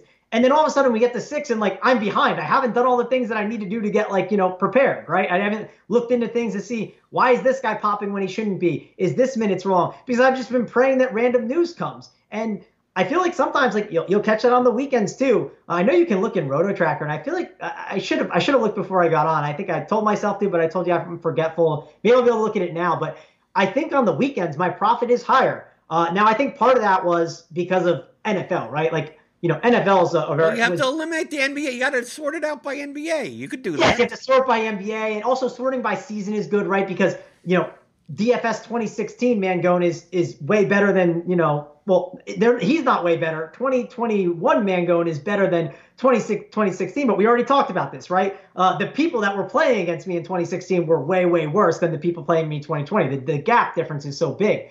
Um, but that's why looking at Roto Tracker and seeing. But I feel like even on the weekends, I feel like people get lazier with content, right? Um, the other thing too, I think that uh, is important that I notice is I feel like that these NBA players, we, we see a lot of news happen. A lot of guys get ruled out. And I feel like on weekends, I'm more I'm more thinking, hey, there's reasons to backload here because random things happen on the weekends. And people are like, oh, they're they're an NBA player. They should love their job and play every game. It's like, no, dude, like they they they were in LA and they went out on Friday night and had a good time, like just like you want to do. Like they're just the same as you. We're all the same people. We've all been wired that we Uh, work. you you don't you don't seem to leave any. You're you're you're, you're concentrating all day. Do you leave the house?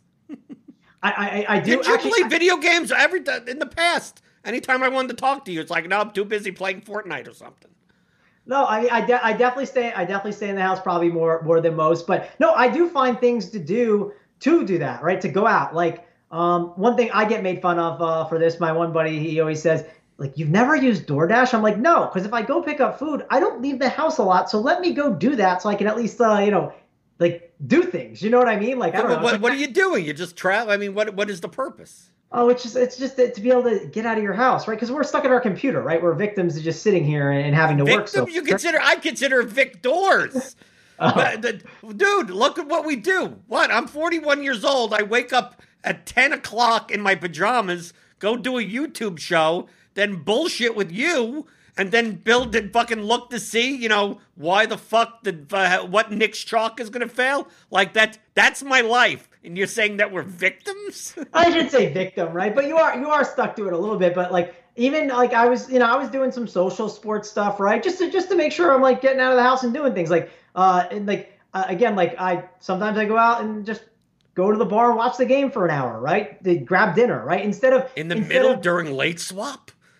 I I have, yes. Uh, you got to you got to tell us when you do that because we have an advantage and we know we know that you're not going to be paying attention to your swaps. Yeah, well, I will say like life is a little bit different now, right? Like I'm, I'm thinking like more of like a year ago, right? Like I would I would go out and like watch games for sure, um, but I'd be sitting there on my you know my phone obviously if there was a swap that would happen, but um, I would also pick nights too where I'd be like, oh, you know, I don't I don't I don't have to be at my computer because you know Richaun Holmes is not you know questionable, right? Like I would pick nights where it was like the best to do it, of course, as well.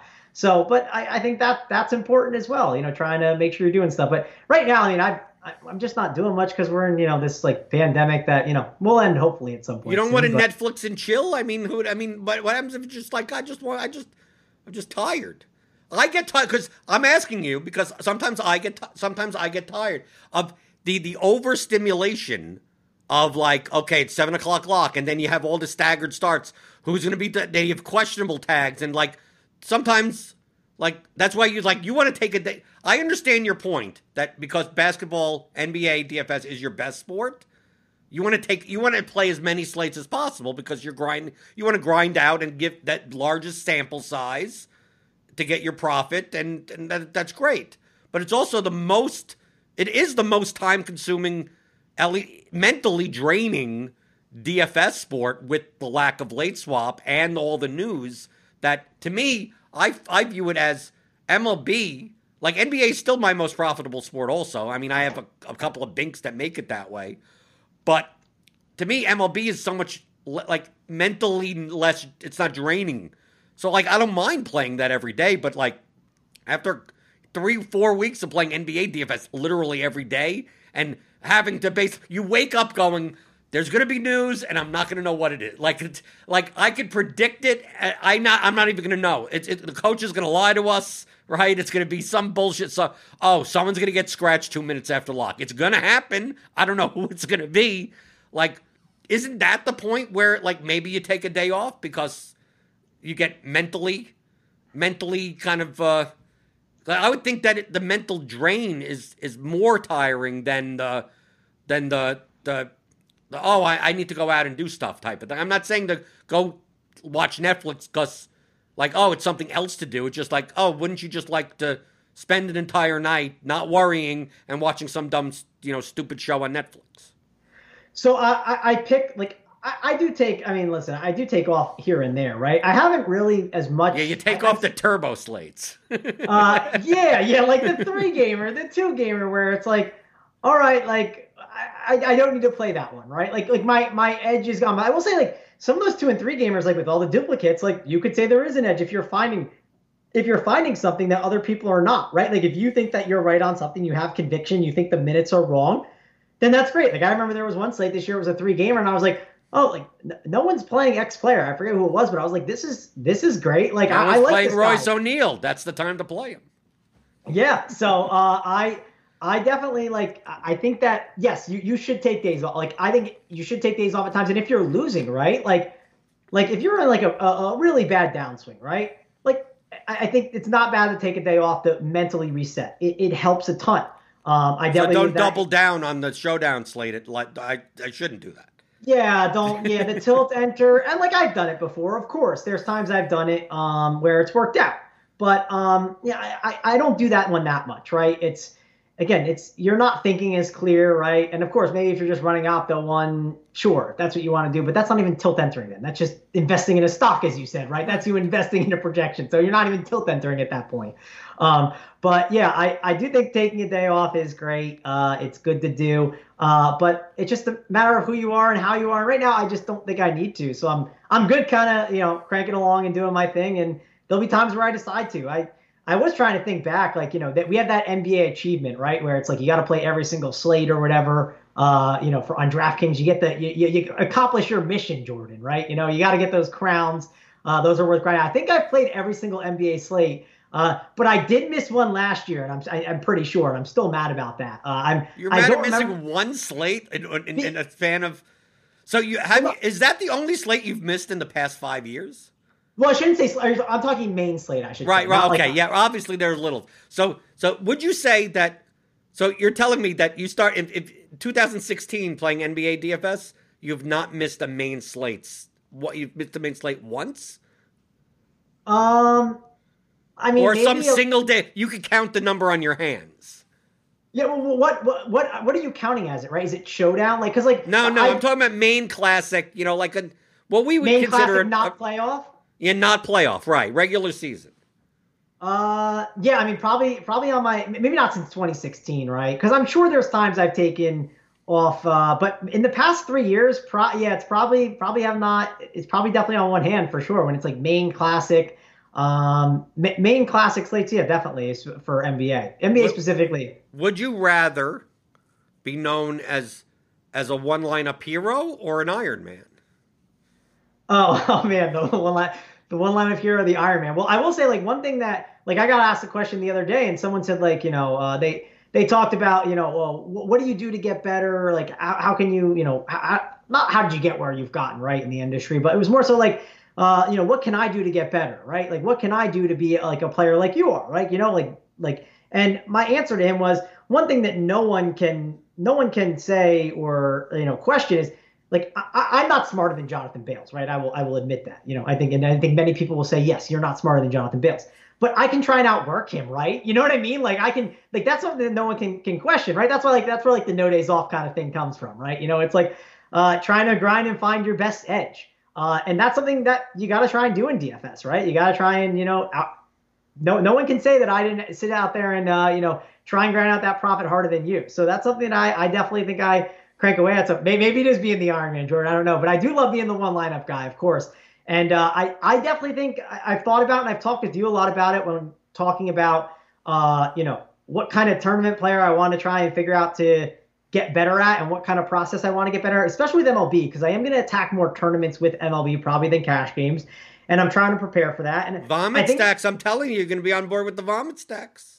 I definitely might be more on board with it, but if I'm playing like the four dollar GPP, right? Not if I play the 150 3 entry max, which I think. Oh, I'm that just, means it'll be even better. No one's playing them. Let's go. Let's do it.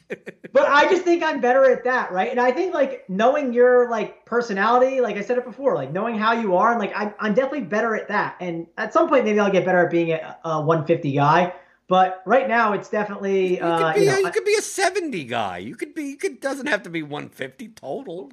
What about a sixty nine? What about a sixty nine kind of? Okay, then enter sixty nine times. That's fine. You do it sixty nine. I don't care. I, I, I also don't get that one with your process. I've heard you say that. Like you're like, oh, I'll play like uh, 18 today, or I'll play like uh, 79. I'm like, where is that number coming from? Why is the, it that the number? number? It's it's the contests that are available. We see you see in the DraftKings lobby we get sometimes like that. To me, my favorite contest is the 250 put back. You know, the 444 entry 254 max. Right, you know that contest, right? Yeah. Or the the 600 man Showtime, hundred dollars Showtime. Like that's the payout structure is nice.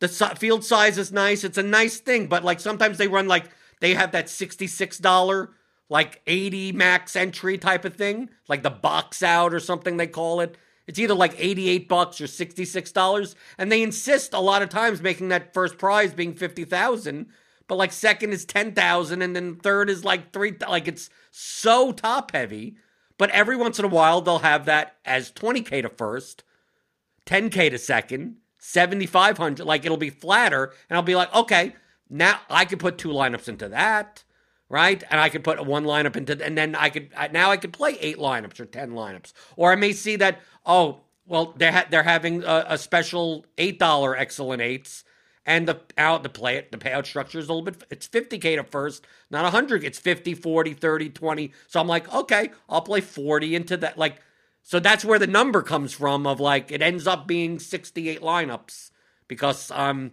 okay i could put oh there's oh if i'm going to be playing this many lineups here i could play the the smaller eight the zone there's a five dollar zone with the 150 max but that the pay i'm not going to play fucking 160 lineups into that because first place is only five thousand dollars. So I'm like, okay, I'll play six lineups into that, and I'll play five, and I'm always building unique lineups, so like they go into wherever they are. So like that's where the number comes. Like that's, and I'm not just randomly just going like, I today is uh, like hold on, uh, 83. Like I'm not like that's not what I'm doing. I don't know if you have like one of those lotto balls where they pop up, you know, when you watch on TV, they pop up, oh, we're playing 83 lineups today. And then the number pops up as 83 today. I don't, I don't know. Again, like I'm not, I'm definitely not the biggest tournament, uh, you know, uh, 150 max kind of player. I definitely dabble in it at times. And uh, I've, I'm, I've tried to figure out where I'm best and where I'm not. And uh, I definitely think like your, your strength is the correlation stuff, right? That's not mine. Like I'm, I definitely, uh, I've gotten better at it, but that's like, what I think when, when you, I, I understand where the spots are and using them, but I'm not good at using it with the tool. That's why I always suggest to people like you got to play around with the builder ahead of time. Like honestly, I should probably spend like you know four hours just like making fake teams, right, just to figure that out. Because again, when we talk about like just trying to grind out profit, like there's nothing worse than signing up to use a lineup builder for the first time at six o'clock and trying to figure it out. Like that you shouldn't do that. I tell people, yes, like, but but, but they do it all the time, Jordan. They do I don't know. I'm not here, dude. I but you know, but I've said before, I was the kid when I was nine years old that got the new video game and spent two hours reading the instruction booklet before even turning on the goddamn game. Like I was that type of person of like, I need to learn how everything works before I do it. But Mangone, you you have a you have a uh, advantage is that like you're a good hand builder. Like I've always equated it that you you still need to learn how to hand build well so you understand lineup construction dynamics. And now all you're doing is having to learn commands to tell a tool to do it for you. I think more people make that mistake of, oh, the tool's going to tell me what to do.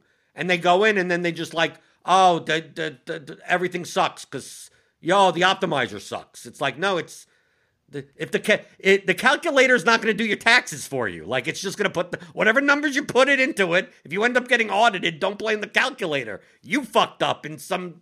You didn't put the lines in the right spots. It's not going to do that for you.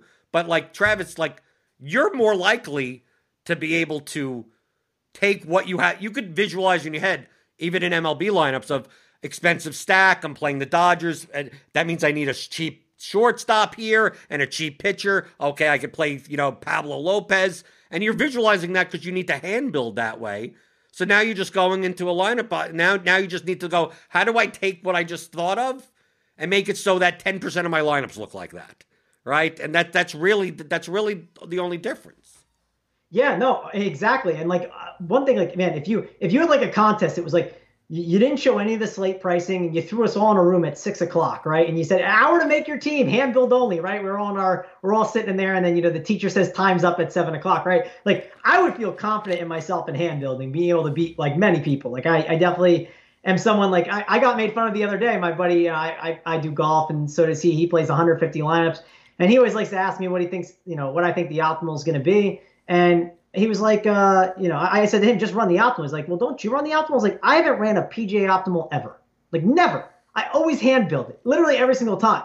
Uh, and one thing that I've definitely been working on to be better at tournaments is like, I'm trying to go out there and, uh, like, I do, you know, I hand build it and I also use the projections, but like, uh, if I have uh, some type of conviction on something or making a leverage, instead of me like sitting there and actually hand building in FanDuel and DraftKings poking at the numbers, like actually using the tool that's called the optimizer and like like like let's say I think that a leverage play is Zach LaVine and Right, everyone's you, you lock them for- in and you see what happens, right? You yeah, look- just watch what happens and say, Right. okay, now let me figure it out. And like, like one, one thing I again, I, I I made a mistake the other day. I remember I I was locked on like seven guys, right? Like I, I don't know if I was I can't remember um if it, was already the slate we were we were deep in it or but I was locked on seven guys, right? And the last two spots I could not figure out. And I'm sitting here cranking away. I'm like clicking around like an old man, like trying to figure out what to do.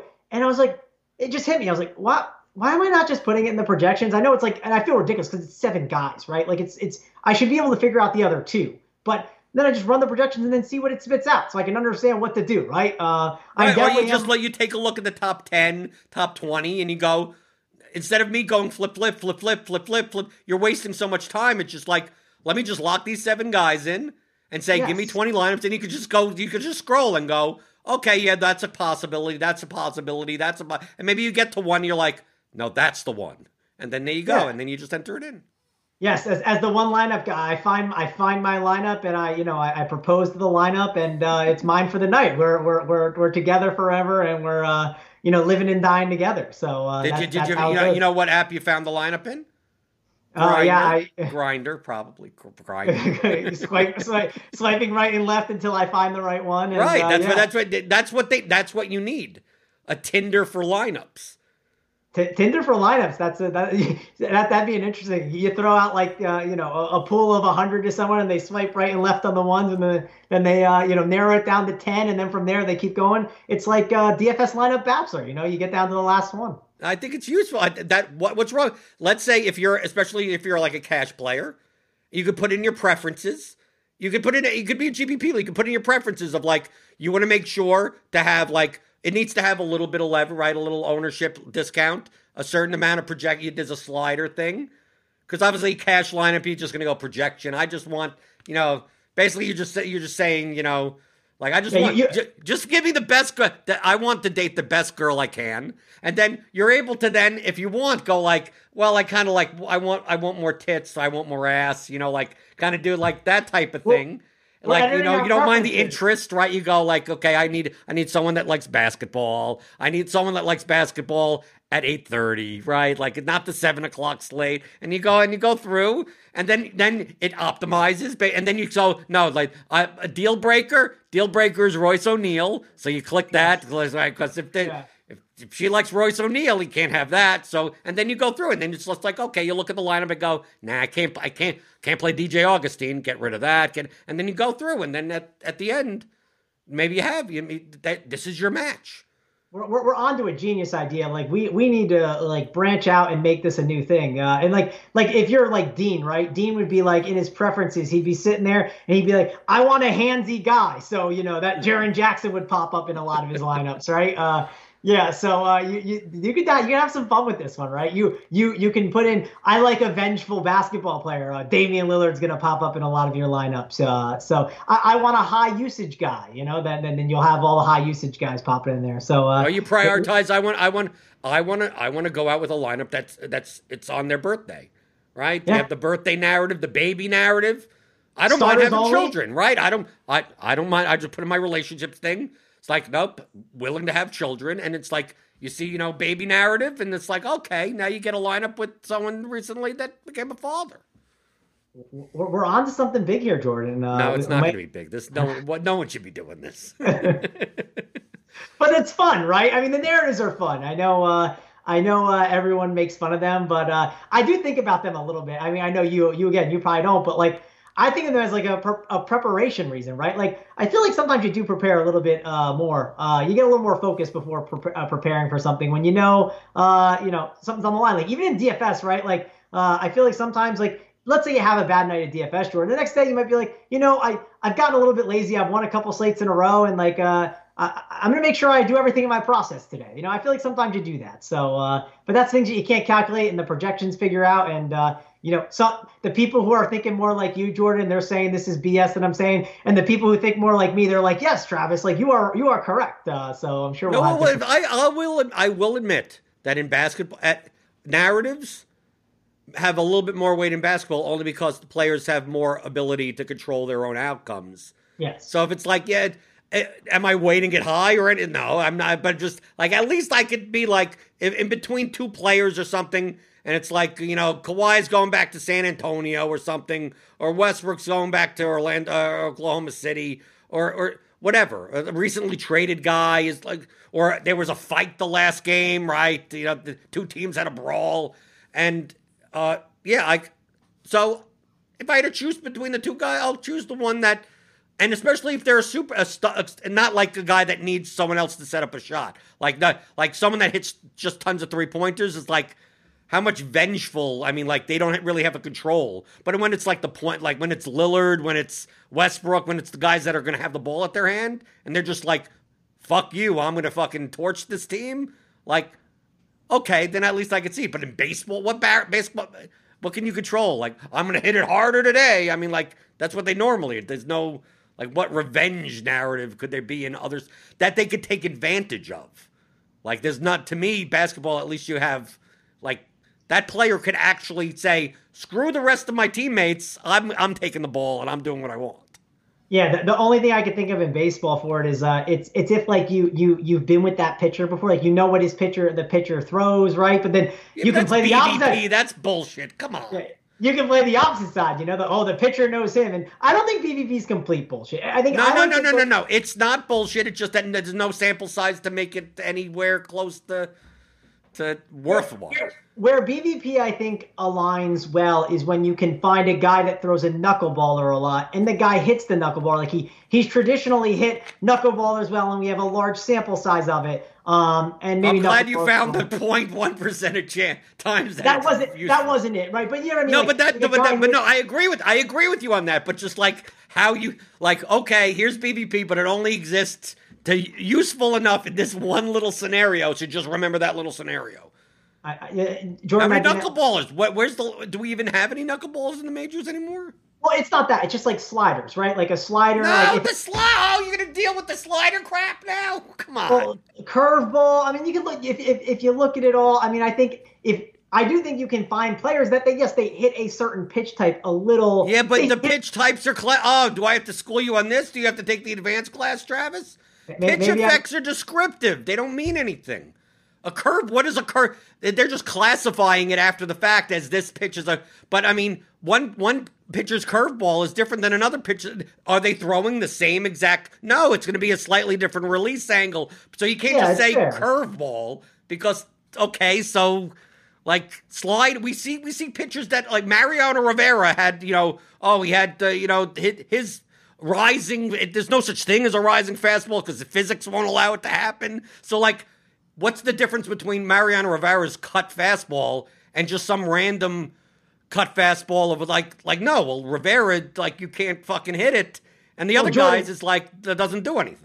Jordan, typically when I'm looking to roster guys, I'm not rostering dudes against Mariano Rivera. I'm rostering them against like I don't know if Wade Miley is a great example, but a shitty pitcher, right? Like and where I don't think their curveballs are that you know impressive. You know what I mean? So Yeah, but then uh, how do you view it from the batters of like they hit curveballs well? But you know that's classified, and also and also for PITCHf/x, is the is the, the was the pitch effective because of the pitch mix, right? Because a lot of times, Yeah, like like Pedro Martinez, like it the reason why his fastball was so successful is because his changeup was so great. I mean, like like because he could throw ninety eight and then eighty four. Well, that's like Gerrit Cole, right? Gerrit Cole's a great example. Like Right. he, he- Pittsburgh, he was an absolute. I mean, absolute. Not it wasn't it wasn't a disaster, right? But there was an absolute huge difference between him and Pittsburgh and the Astros. It's because that pitching coach is great at changing up his pitch type and stuff like that. It's also like again uh, with having your hand in the dirt, and being in the game, right, Jordan? Like understanding those nuances of like that, like things are going on and changing with players. Where it's like you know, you, you catch on the, some of those things, and like maybe I'm hurting my ROI, maybe I'm helping my ROI. I, I, don't know, right? But uh, the, the things I look at, and maybe I'm just a tout, and I've been got, gotten lost with myself. Maybe I've lost myself. Yeah, but tout. you've been you've been profitable for for for five years. yes, I know. Right. I So. I mean, like to me, to me, that's the score. To me, that's the scoreboard. To me, to me, it's not the content. It's not the whatever. That's that's why I do it transparently. I don't know why you don't. I don't know why anyone else does. But I, it's every, it's a. I guess, I guess in, in the United States, it's kind of like a thing. Like people don't talk about their finances or stuff like that. And also, people don't understand. Like you know, people, people don't understand that you could have thirty thousand dollar downswings, they, yeah, as, I mean, well as upswing. Like I understand why people don't, but to me, like, like I, I could see you in my contest every day. Like that. There's one. It's the the no days off type of thing is not how I I respect you as a player. It's that I see that you're in my contest every like like you it's a survive it's a survivorship bias thing. I've seen you in my contest since 2016. I'm profitable. Obviously you have to be because you wouldn't be in the same goddamn contest with me for five fucking years because you'd be broke by then. So it's like I have to I see you every. It's not once in a while. Oh, occasionally I have to. Uh, you, you have to go play. You have to play me in soccer though right? I have to goad you in order to ah. play soccer sometimes. Don't don't don't don't make me, Jordan. Don't don't tempt me with a good time. If soccer if soccer booms here for a little bit, like we get some big slates. Maybe I'll hit you up. I'll, I'll do a friendly head to head and take you out. But uh, you but you but, but that's but but truthfully, that's that's the reason why. I mean, I I have to respect another player that they're in they're playing higher stakes, similar contests as me. I look at my results. I don't have to. I don't have to know your results to know that you have to be profitable because you wouldn't be in the con. I, I, so you don't have to. So to me, at least to me, you would never have to share what your ROI is or your win percentage, other than the fact that, of course, I'm showing mine transparently publicly, and then hopefully I can make you a little bit jealous by doing less work than you and making more money. Yeah, I mean that, that is like it is a fun question you asked about like the being transparent, right? Because I feel like I'm, I'm I feel like I'm pretty transparent all around, and uh, I guess I, I, always come from the mindset like of people like asking like how much I make. It's like well, I don't know how much you make, so like why does it matter? It's like like why am I opening myself to dealing with like you like like just open annoying criticism I don't need to deal with, right? But I will say like I, I've I've I've kind of shown some people some stuff here at Run Pure a little bit because I, I, had someone basically ask me, Jordan, and I did it for subscribers because again, like they're they're subscribing to the site, and like I trust I'm not going to deal with any toxic, annoying BS, right? I don't just don't feel like dealing with it, so um, I don't need to do it on the Twitter public forum and and deal with it. But um, I've had people like someone said, uh, you know, I've been struggling with cash games, and it's only been you know whatever it's been. It's it's been a couple. It's been a week, right? He's you know, and he said he's been struggling with cash games for a week. I think he switched over from GPPs to cash. Right, and one week is like nothing, nothing sample. absolutely nothing. So I showed him a sample. I said, uh, and I think it was we start. When did NBA start? December twenty third, right? and then uh, twenty second, and I got this question asked on like I think January nineteenth, and uh, I I sat there and uh, I showed him my graph. I showed him January twenty third to uh, January fourth and it was up and down and at zero. So from January, from, so from December 23rd to January 4th, I, I my no days off, I got zero dollars back. Right? right. That, I sat there. It was like little. Maybe it was one one dollar up or down, but it was right. But it was. But might as well. If if you didn't play during that time, you would have been not been any better. It would have wouldn't have mattered. Yes, I could have been on Twitter pumping GME, right, and uh, with all the stock people and the Reddit forums, right. It would have been would have been fine. But then I showed him January, you know, I showed him the next part. I, I, I specifically posted, I said, this is from the 23rd to the 4th, and like you're only talking about a week. And I showed, even at that week mark, I was down, right? And I showed him at the zero. And then I showed him from January 4th to January 19th, where like that graph was up, up, and up. I mean, it didn't stop, right? I, I had a really nice stretch. That was during the uh, when the Miami Heat were all like 3K and stuff, right. right? Like you know, that was that crazy week where again, news is our friend. Like I did not like yesterday's slate of the San Antonio Spurs, not because I don't like the Spurs. It could have been the Sixers. It could have been the uh, you know whoever, any team like the the Nets. But like all day long, we just knew that the Spurs, we we knew the Spurs were going to be chalk, and everyone was on it. It's just like it's all this group think going on, and of course it's good group think, right? Because it's probably the right play. But I showed him those two weeks, and I said, now if you put my graph as a whole together, it looks great. If I show you the one part where you're talking about your sample size, and then I show you the other, like you would think if you had the one week of the really good stuff, like the all the winning, everyone would think you're the greatest fantasy player of all time because you didn't lose. But then I show you the other one, and you're like, oh crap, that's nothing. And then right after that, that that stretch where I went up, I went to a downswing where I lost a bunch, Jordan, and I was like, oh great, this is fun. I expected this downswing. I should have just done absolutely nothing. And then the next, you know, two weeks have been a nice upswing. So Jordan, when I see the downswing, I should probably just not play, right? But no, no, it, it, they said this is what they say, Travis time in the market, not timing the market. Yes, you're you're you're 100 percent right, and I'm I'm obviously being facetious when I say all this. Right? Who, uh, can, who can time their downswings? Like it's about like how would you? What are you? Oh, uh, you put together your lineup, and it's at 6:59. You look at it and you go, "Nope, I'm going to lose today," and you withdraw your entries. Like, how would you know that you're you're like, oh, is basically? I think for you, I think you you should know. Okay, this should be your rule, Travis. You'll know that you're starting a downswing if you have Royce O'Neale in your lineup. Like if you know that, like if you end up and it's like he is the best, I have to use him. That's that's the day to take off. Yeah, yeah. So I've actually I've thought about that a lot more. And again, like me trying to be better at tournaments, and I think I've done a lot better. Um, and I think I am improving. Like even even Big T has given me a little bit of credit of thinking outside the box more.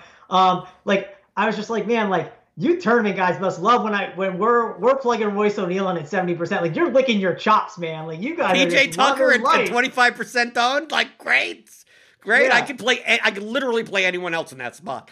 Like this it, is just it, beautiful. Thank you. It's the it's the gift of the guy with the glasses that looks like Derek Carty, like all in with the glass. You know, like that's what you tournament guys should be doing. Those are your all in days. Like that's.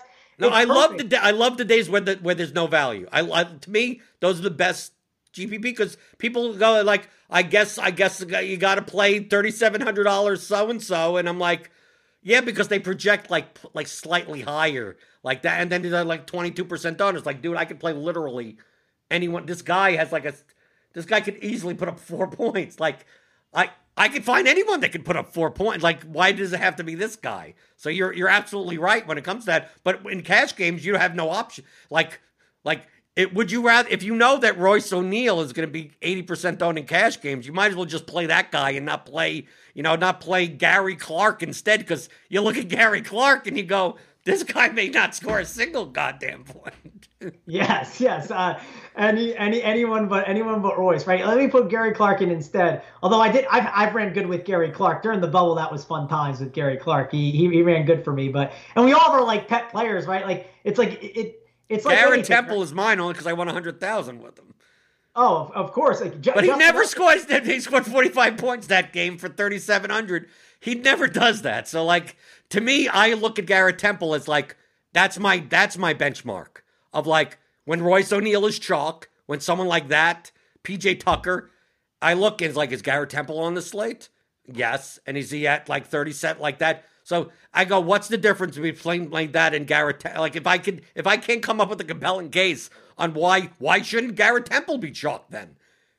Then that usually means I should be fading those types of guys when they're at high ownership.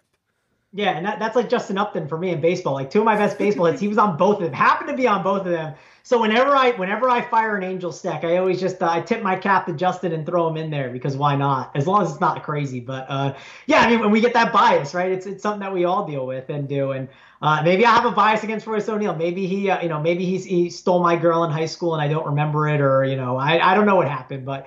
Uh, I, me and Royce O'Neale apparently we don't get along, but those are the guys I want to fade, right? Like those are the like that's not the chalk to eat. Like it's not it's not it. So again, that's something I'm trying to get better at, and I'm also trying to make sure that I'm looking at projections and I'm not saying like you know Justin Fan and Drew Dinkmeyer and you know like Big T, who like all these guys like him, right? Like like it's showing up that these guys think that he's a good play. Like, am I the donkey that's thinking he shouldn't be a good play? Like, why why is it wrong? And again, like looking at the minutes is what it should be, right? And then cranking down and looking at the usage because if some other guy is in the lineup that I didn't expect or I think he's not going to close, well, you need to dock six minutes from him because he's not going to close. And if he doesn't get those six minutes, like that's my favorite when someone's like, oh man, like oh, he, he, he, he didn't get those six minutes. I knew Royce O'Neale was a bad play. It's like, well, if you knew he wasn't going to close, then you shouldn't have played him. Like, it's just that simple because you would have put that in your minutes and he wouldn't have popped.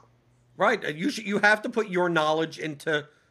If you disagree, I mean, getting back to the same point that we said before, but this is but this is this is how, I mean, this is playing DFS. I mean, I, I, I yes, I do I do come from an extent of like I, I I look at projections and that's it, but I you have to understand that there is human input. Even in football, you're putting in target shares, you're putting in, you know, snap counts, you're putting in stuff like that.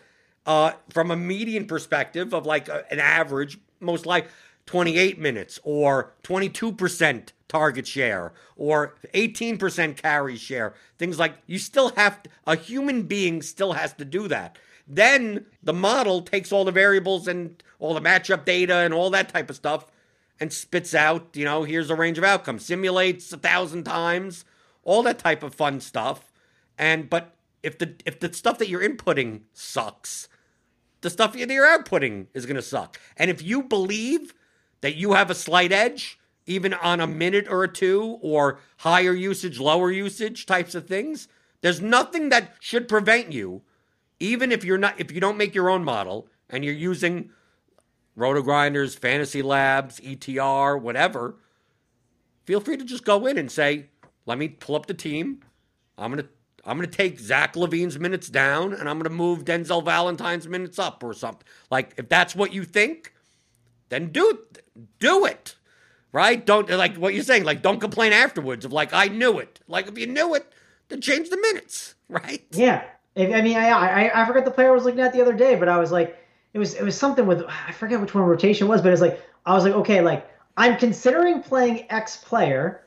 Um, he's in the starting lineup, but I actually think that there's a 50% chance, whichever one plays better, either that bench guy or this player is going to close. I don't oh, we're talking about Sa- we're talking about Saben Lee, I think, right? The DSJ's chalk. Remember? No, there was a couple of days when DSJ is 95% down and he has one point at halftime. Right? It wasn't, it wasn't him though there, but that's it's, again. That's, but that's it's the same type of example. Like he's going to start, and it's quite possibly that we may never see him again for the rest of the game.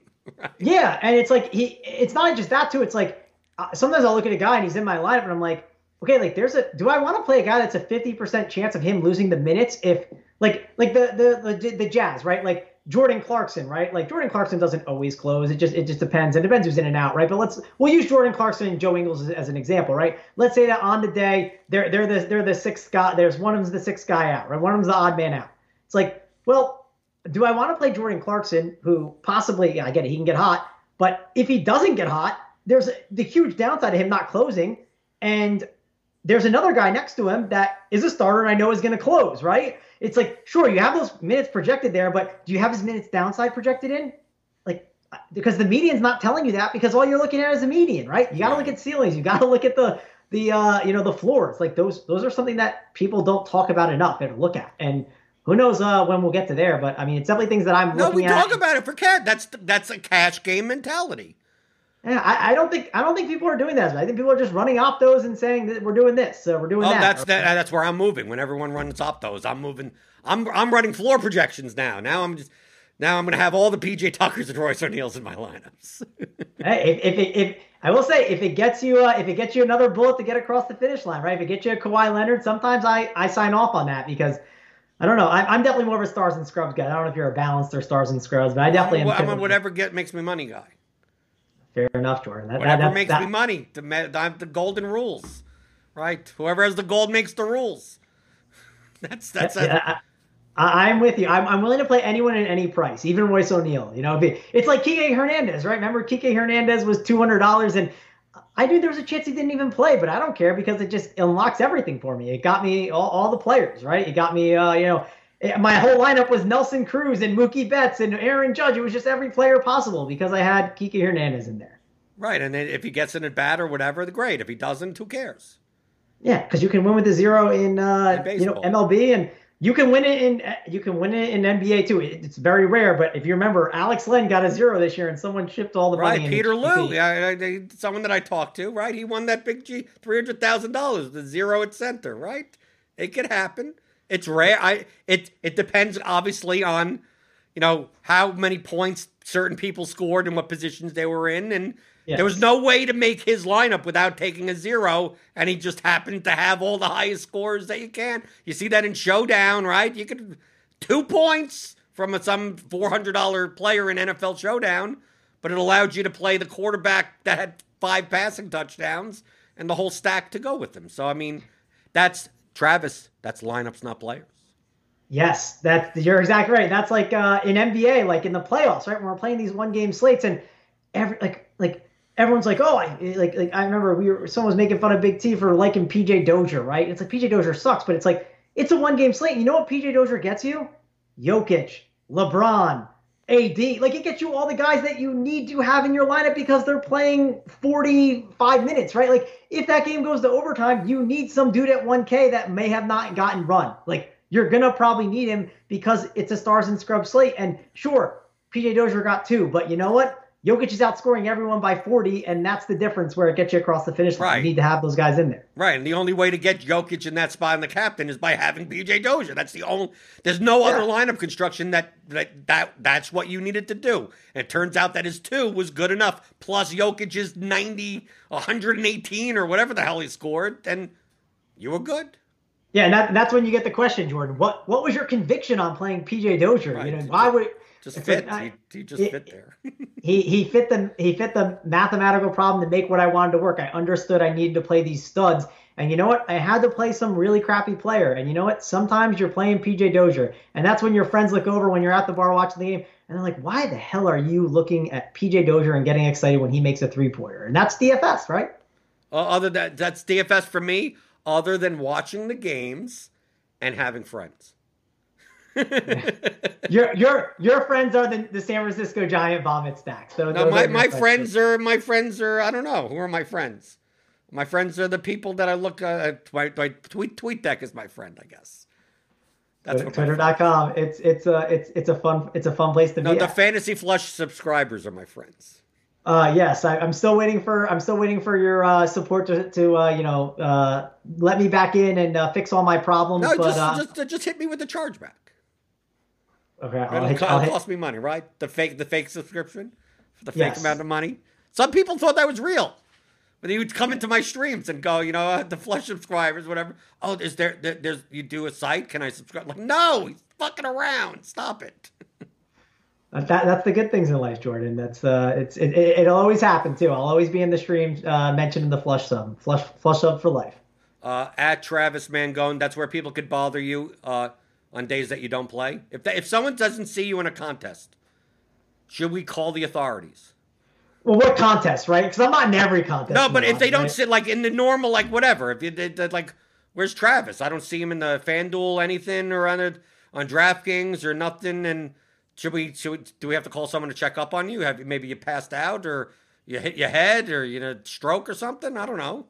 Yeah, yeah, you might have to, right? Like, uh, find the emergency contact for me. Make sure I'm okay. Make sure I didn't get kidnapped. Because you know we- we're we're grinding all the slates, right? Uh, no days off uh, during the NBA season, and uh, can't, can't can't take them off, Jordan, because we don't want to miss that opportunity to ship the the FOMO, right? But uh, we'll see. Maybe maybe maybe I'll change it up, Jordan. Maybe I'll take a day off here coming up. But I don't need to because we have the NBA All Star break coming up, where they're giving me a uh, you know personal five days where I can relax. So that that'll Uh, be you'll good. play something else. You'll be you'll be playing some, be some tennis slate or some. Who knows what it'll be.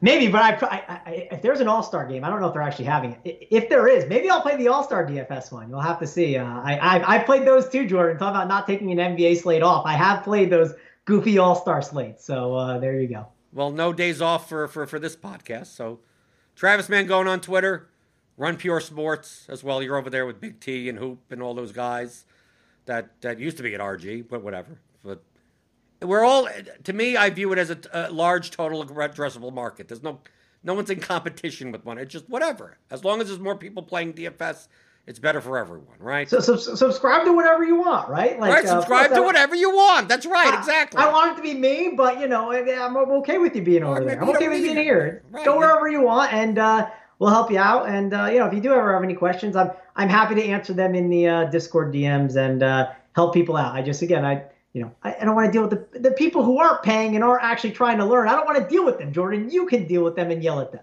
yeah, but I, don't- I, I don't anymore. Most of the, most of the questions I get are pretty good. Fair, except on those YouTube Saturday night shows. Yeah, but that that's that because NFL season, you get new people and they don't fucking know any better. So you can say you, you put yourself through that own pain. I mean, that's on no. People want to see it. I do it for entertainment. People want to see me yelling at people. I, that, I, come on, you're acting like I- that's my real self. It's, it's, a height- it's like doing stand up, right? I, I, I do enjoy it. I mean, there are times where I've sat there and been like, you know what I need to do right now? I need to stop what I'm doing and go listen and just get a good laugh from the, the dumb questions being asked. Right, of course. So you can you can send me whatever you can send me smart questions. Questions at theoryofdfs.com. Uh, this podcast, no no days off. We'll be back next week with, with, with someone else. I don't know when Eric's going to be back. Right? Maybe maybe we need to check on Eric to, to see when when he's going to come back. But uh, but Travis, you'll you'll, we'll, you'll you'll come back on again. MLB season, you'll come back and we'll We'll make fun whenever of each you, other. whenever again. you want to have me, Jordan. I'm, I'm happy to come on, and I'm, I'm I'm happy to be like the the, the, the cash donkey to, to poke fun at at times, and uh, But you know. I'm not poking fun at you. Well, I mean, yeah. I mean, listen. Uh, it's it's. I, I have. I definitely am trying to get better at tournaments and stuff, and I like learning stuff from you and everyone. You know, uh, we can all learn from each other too, and you, and you tournament guys can learn from us cash donkeys as well. Right, just no, just play every slate. Okay. So that that's that's what I'm learning from you. No days off with Travis Mangone. Check out the Theory of Daily Fantasy Sports, the 15-hour audio DFS masterclass with me at theoryofdfs.com.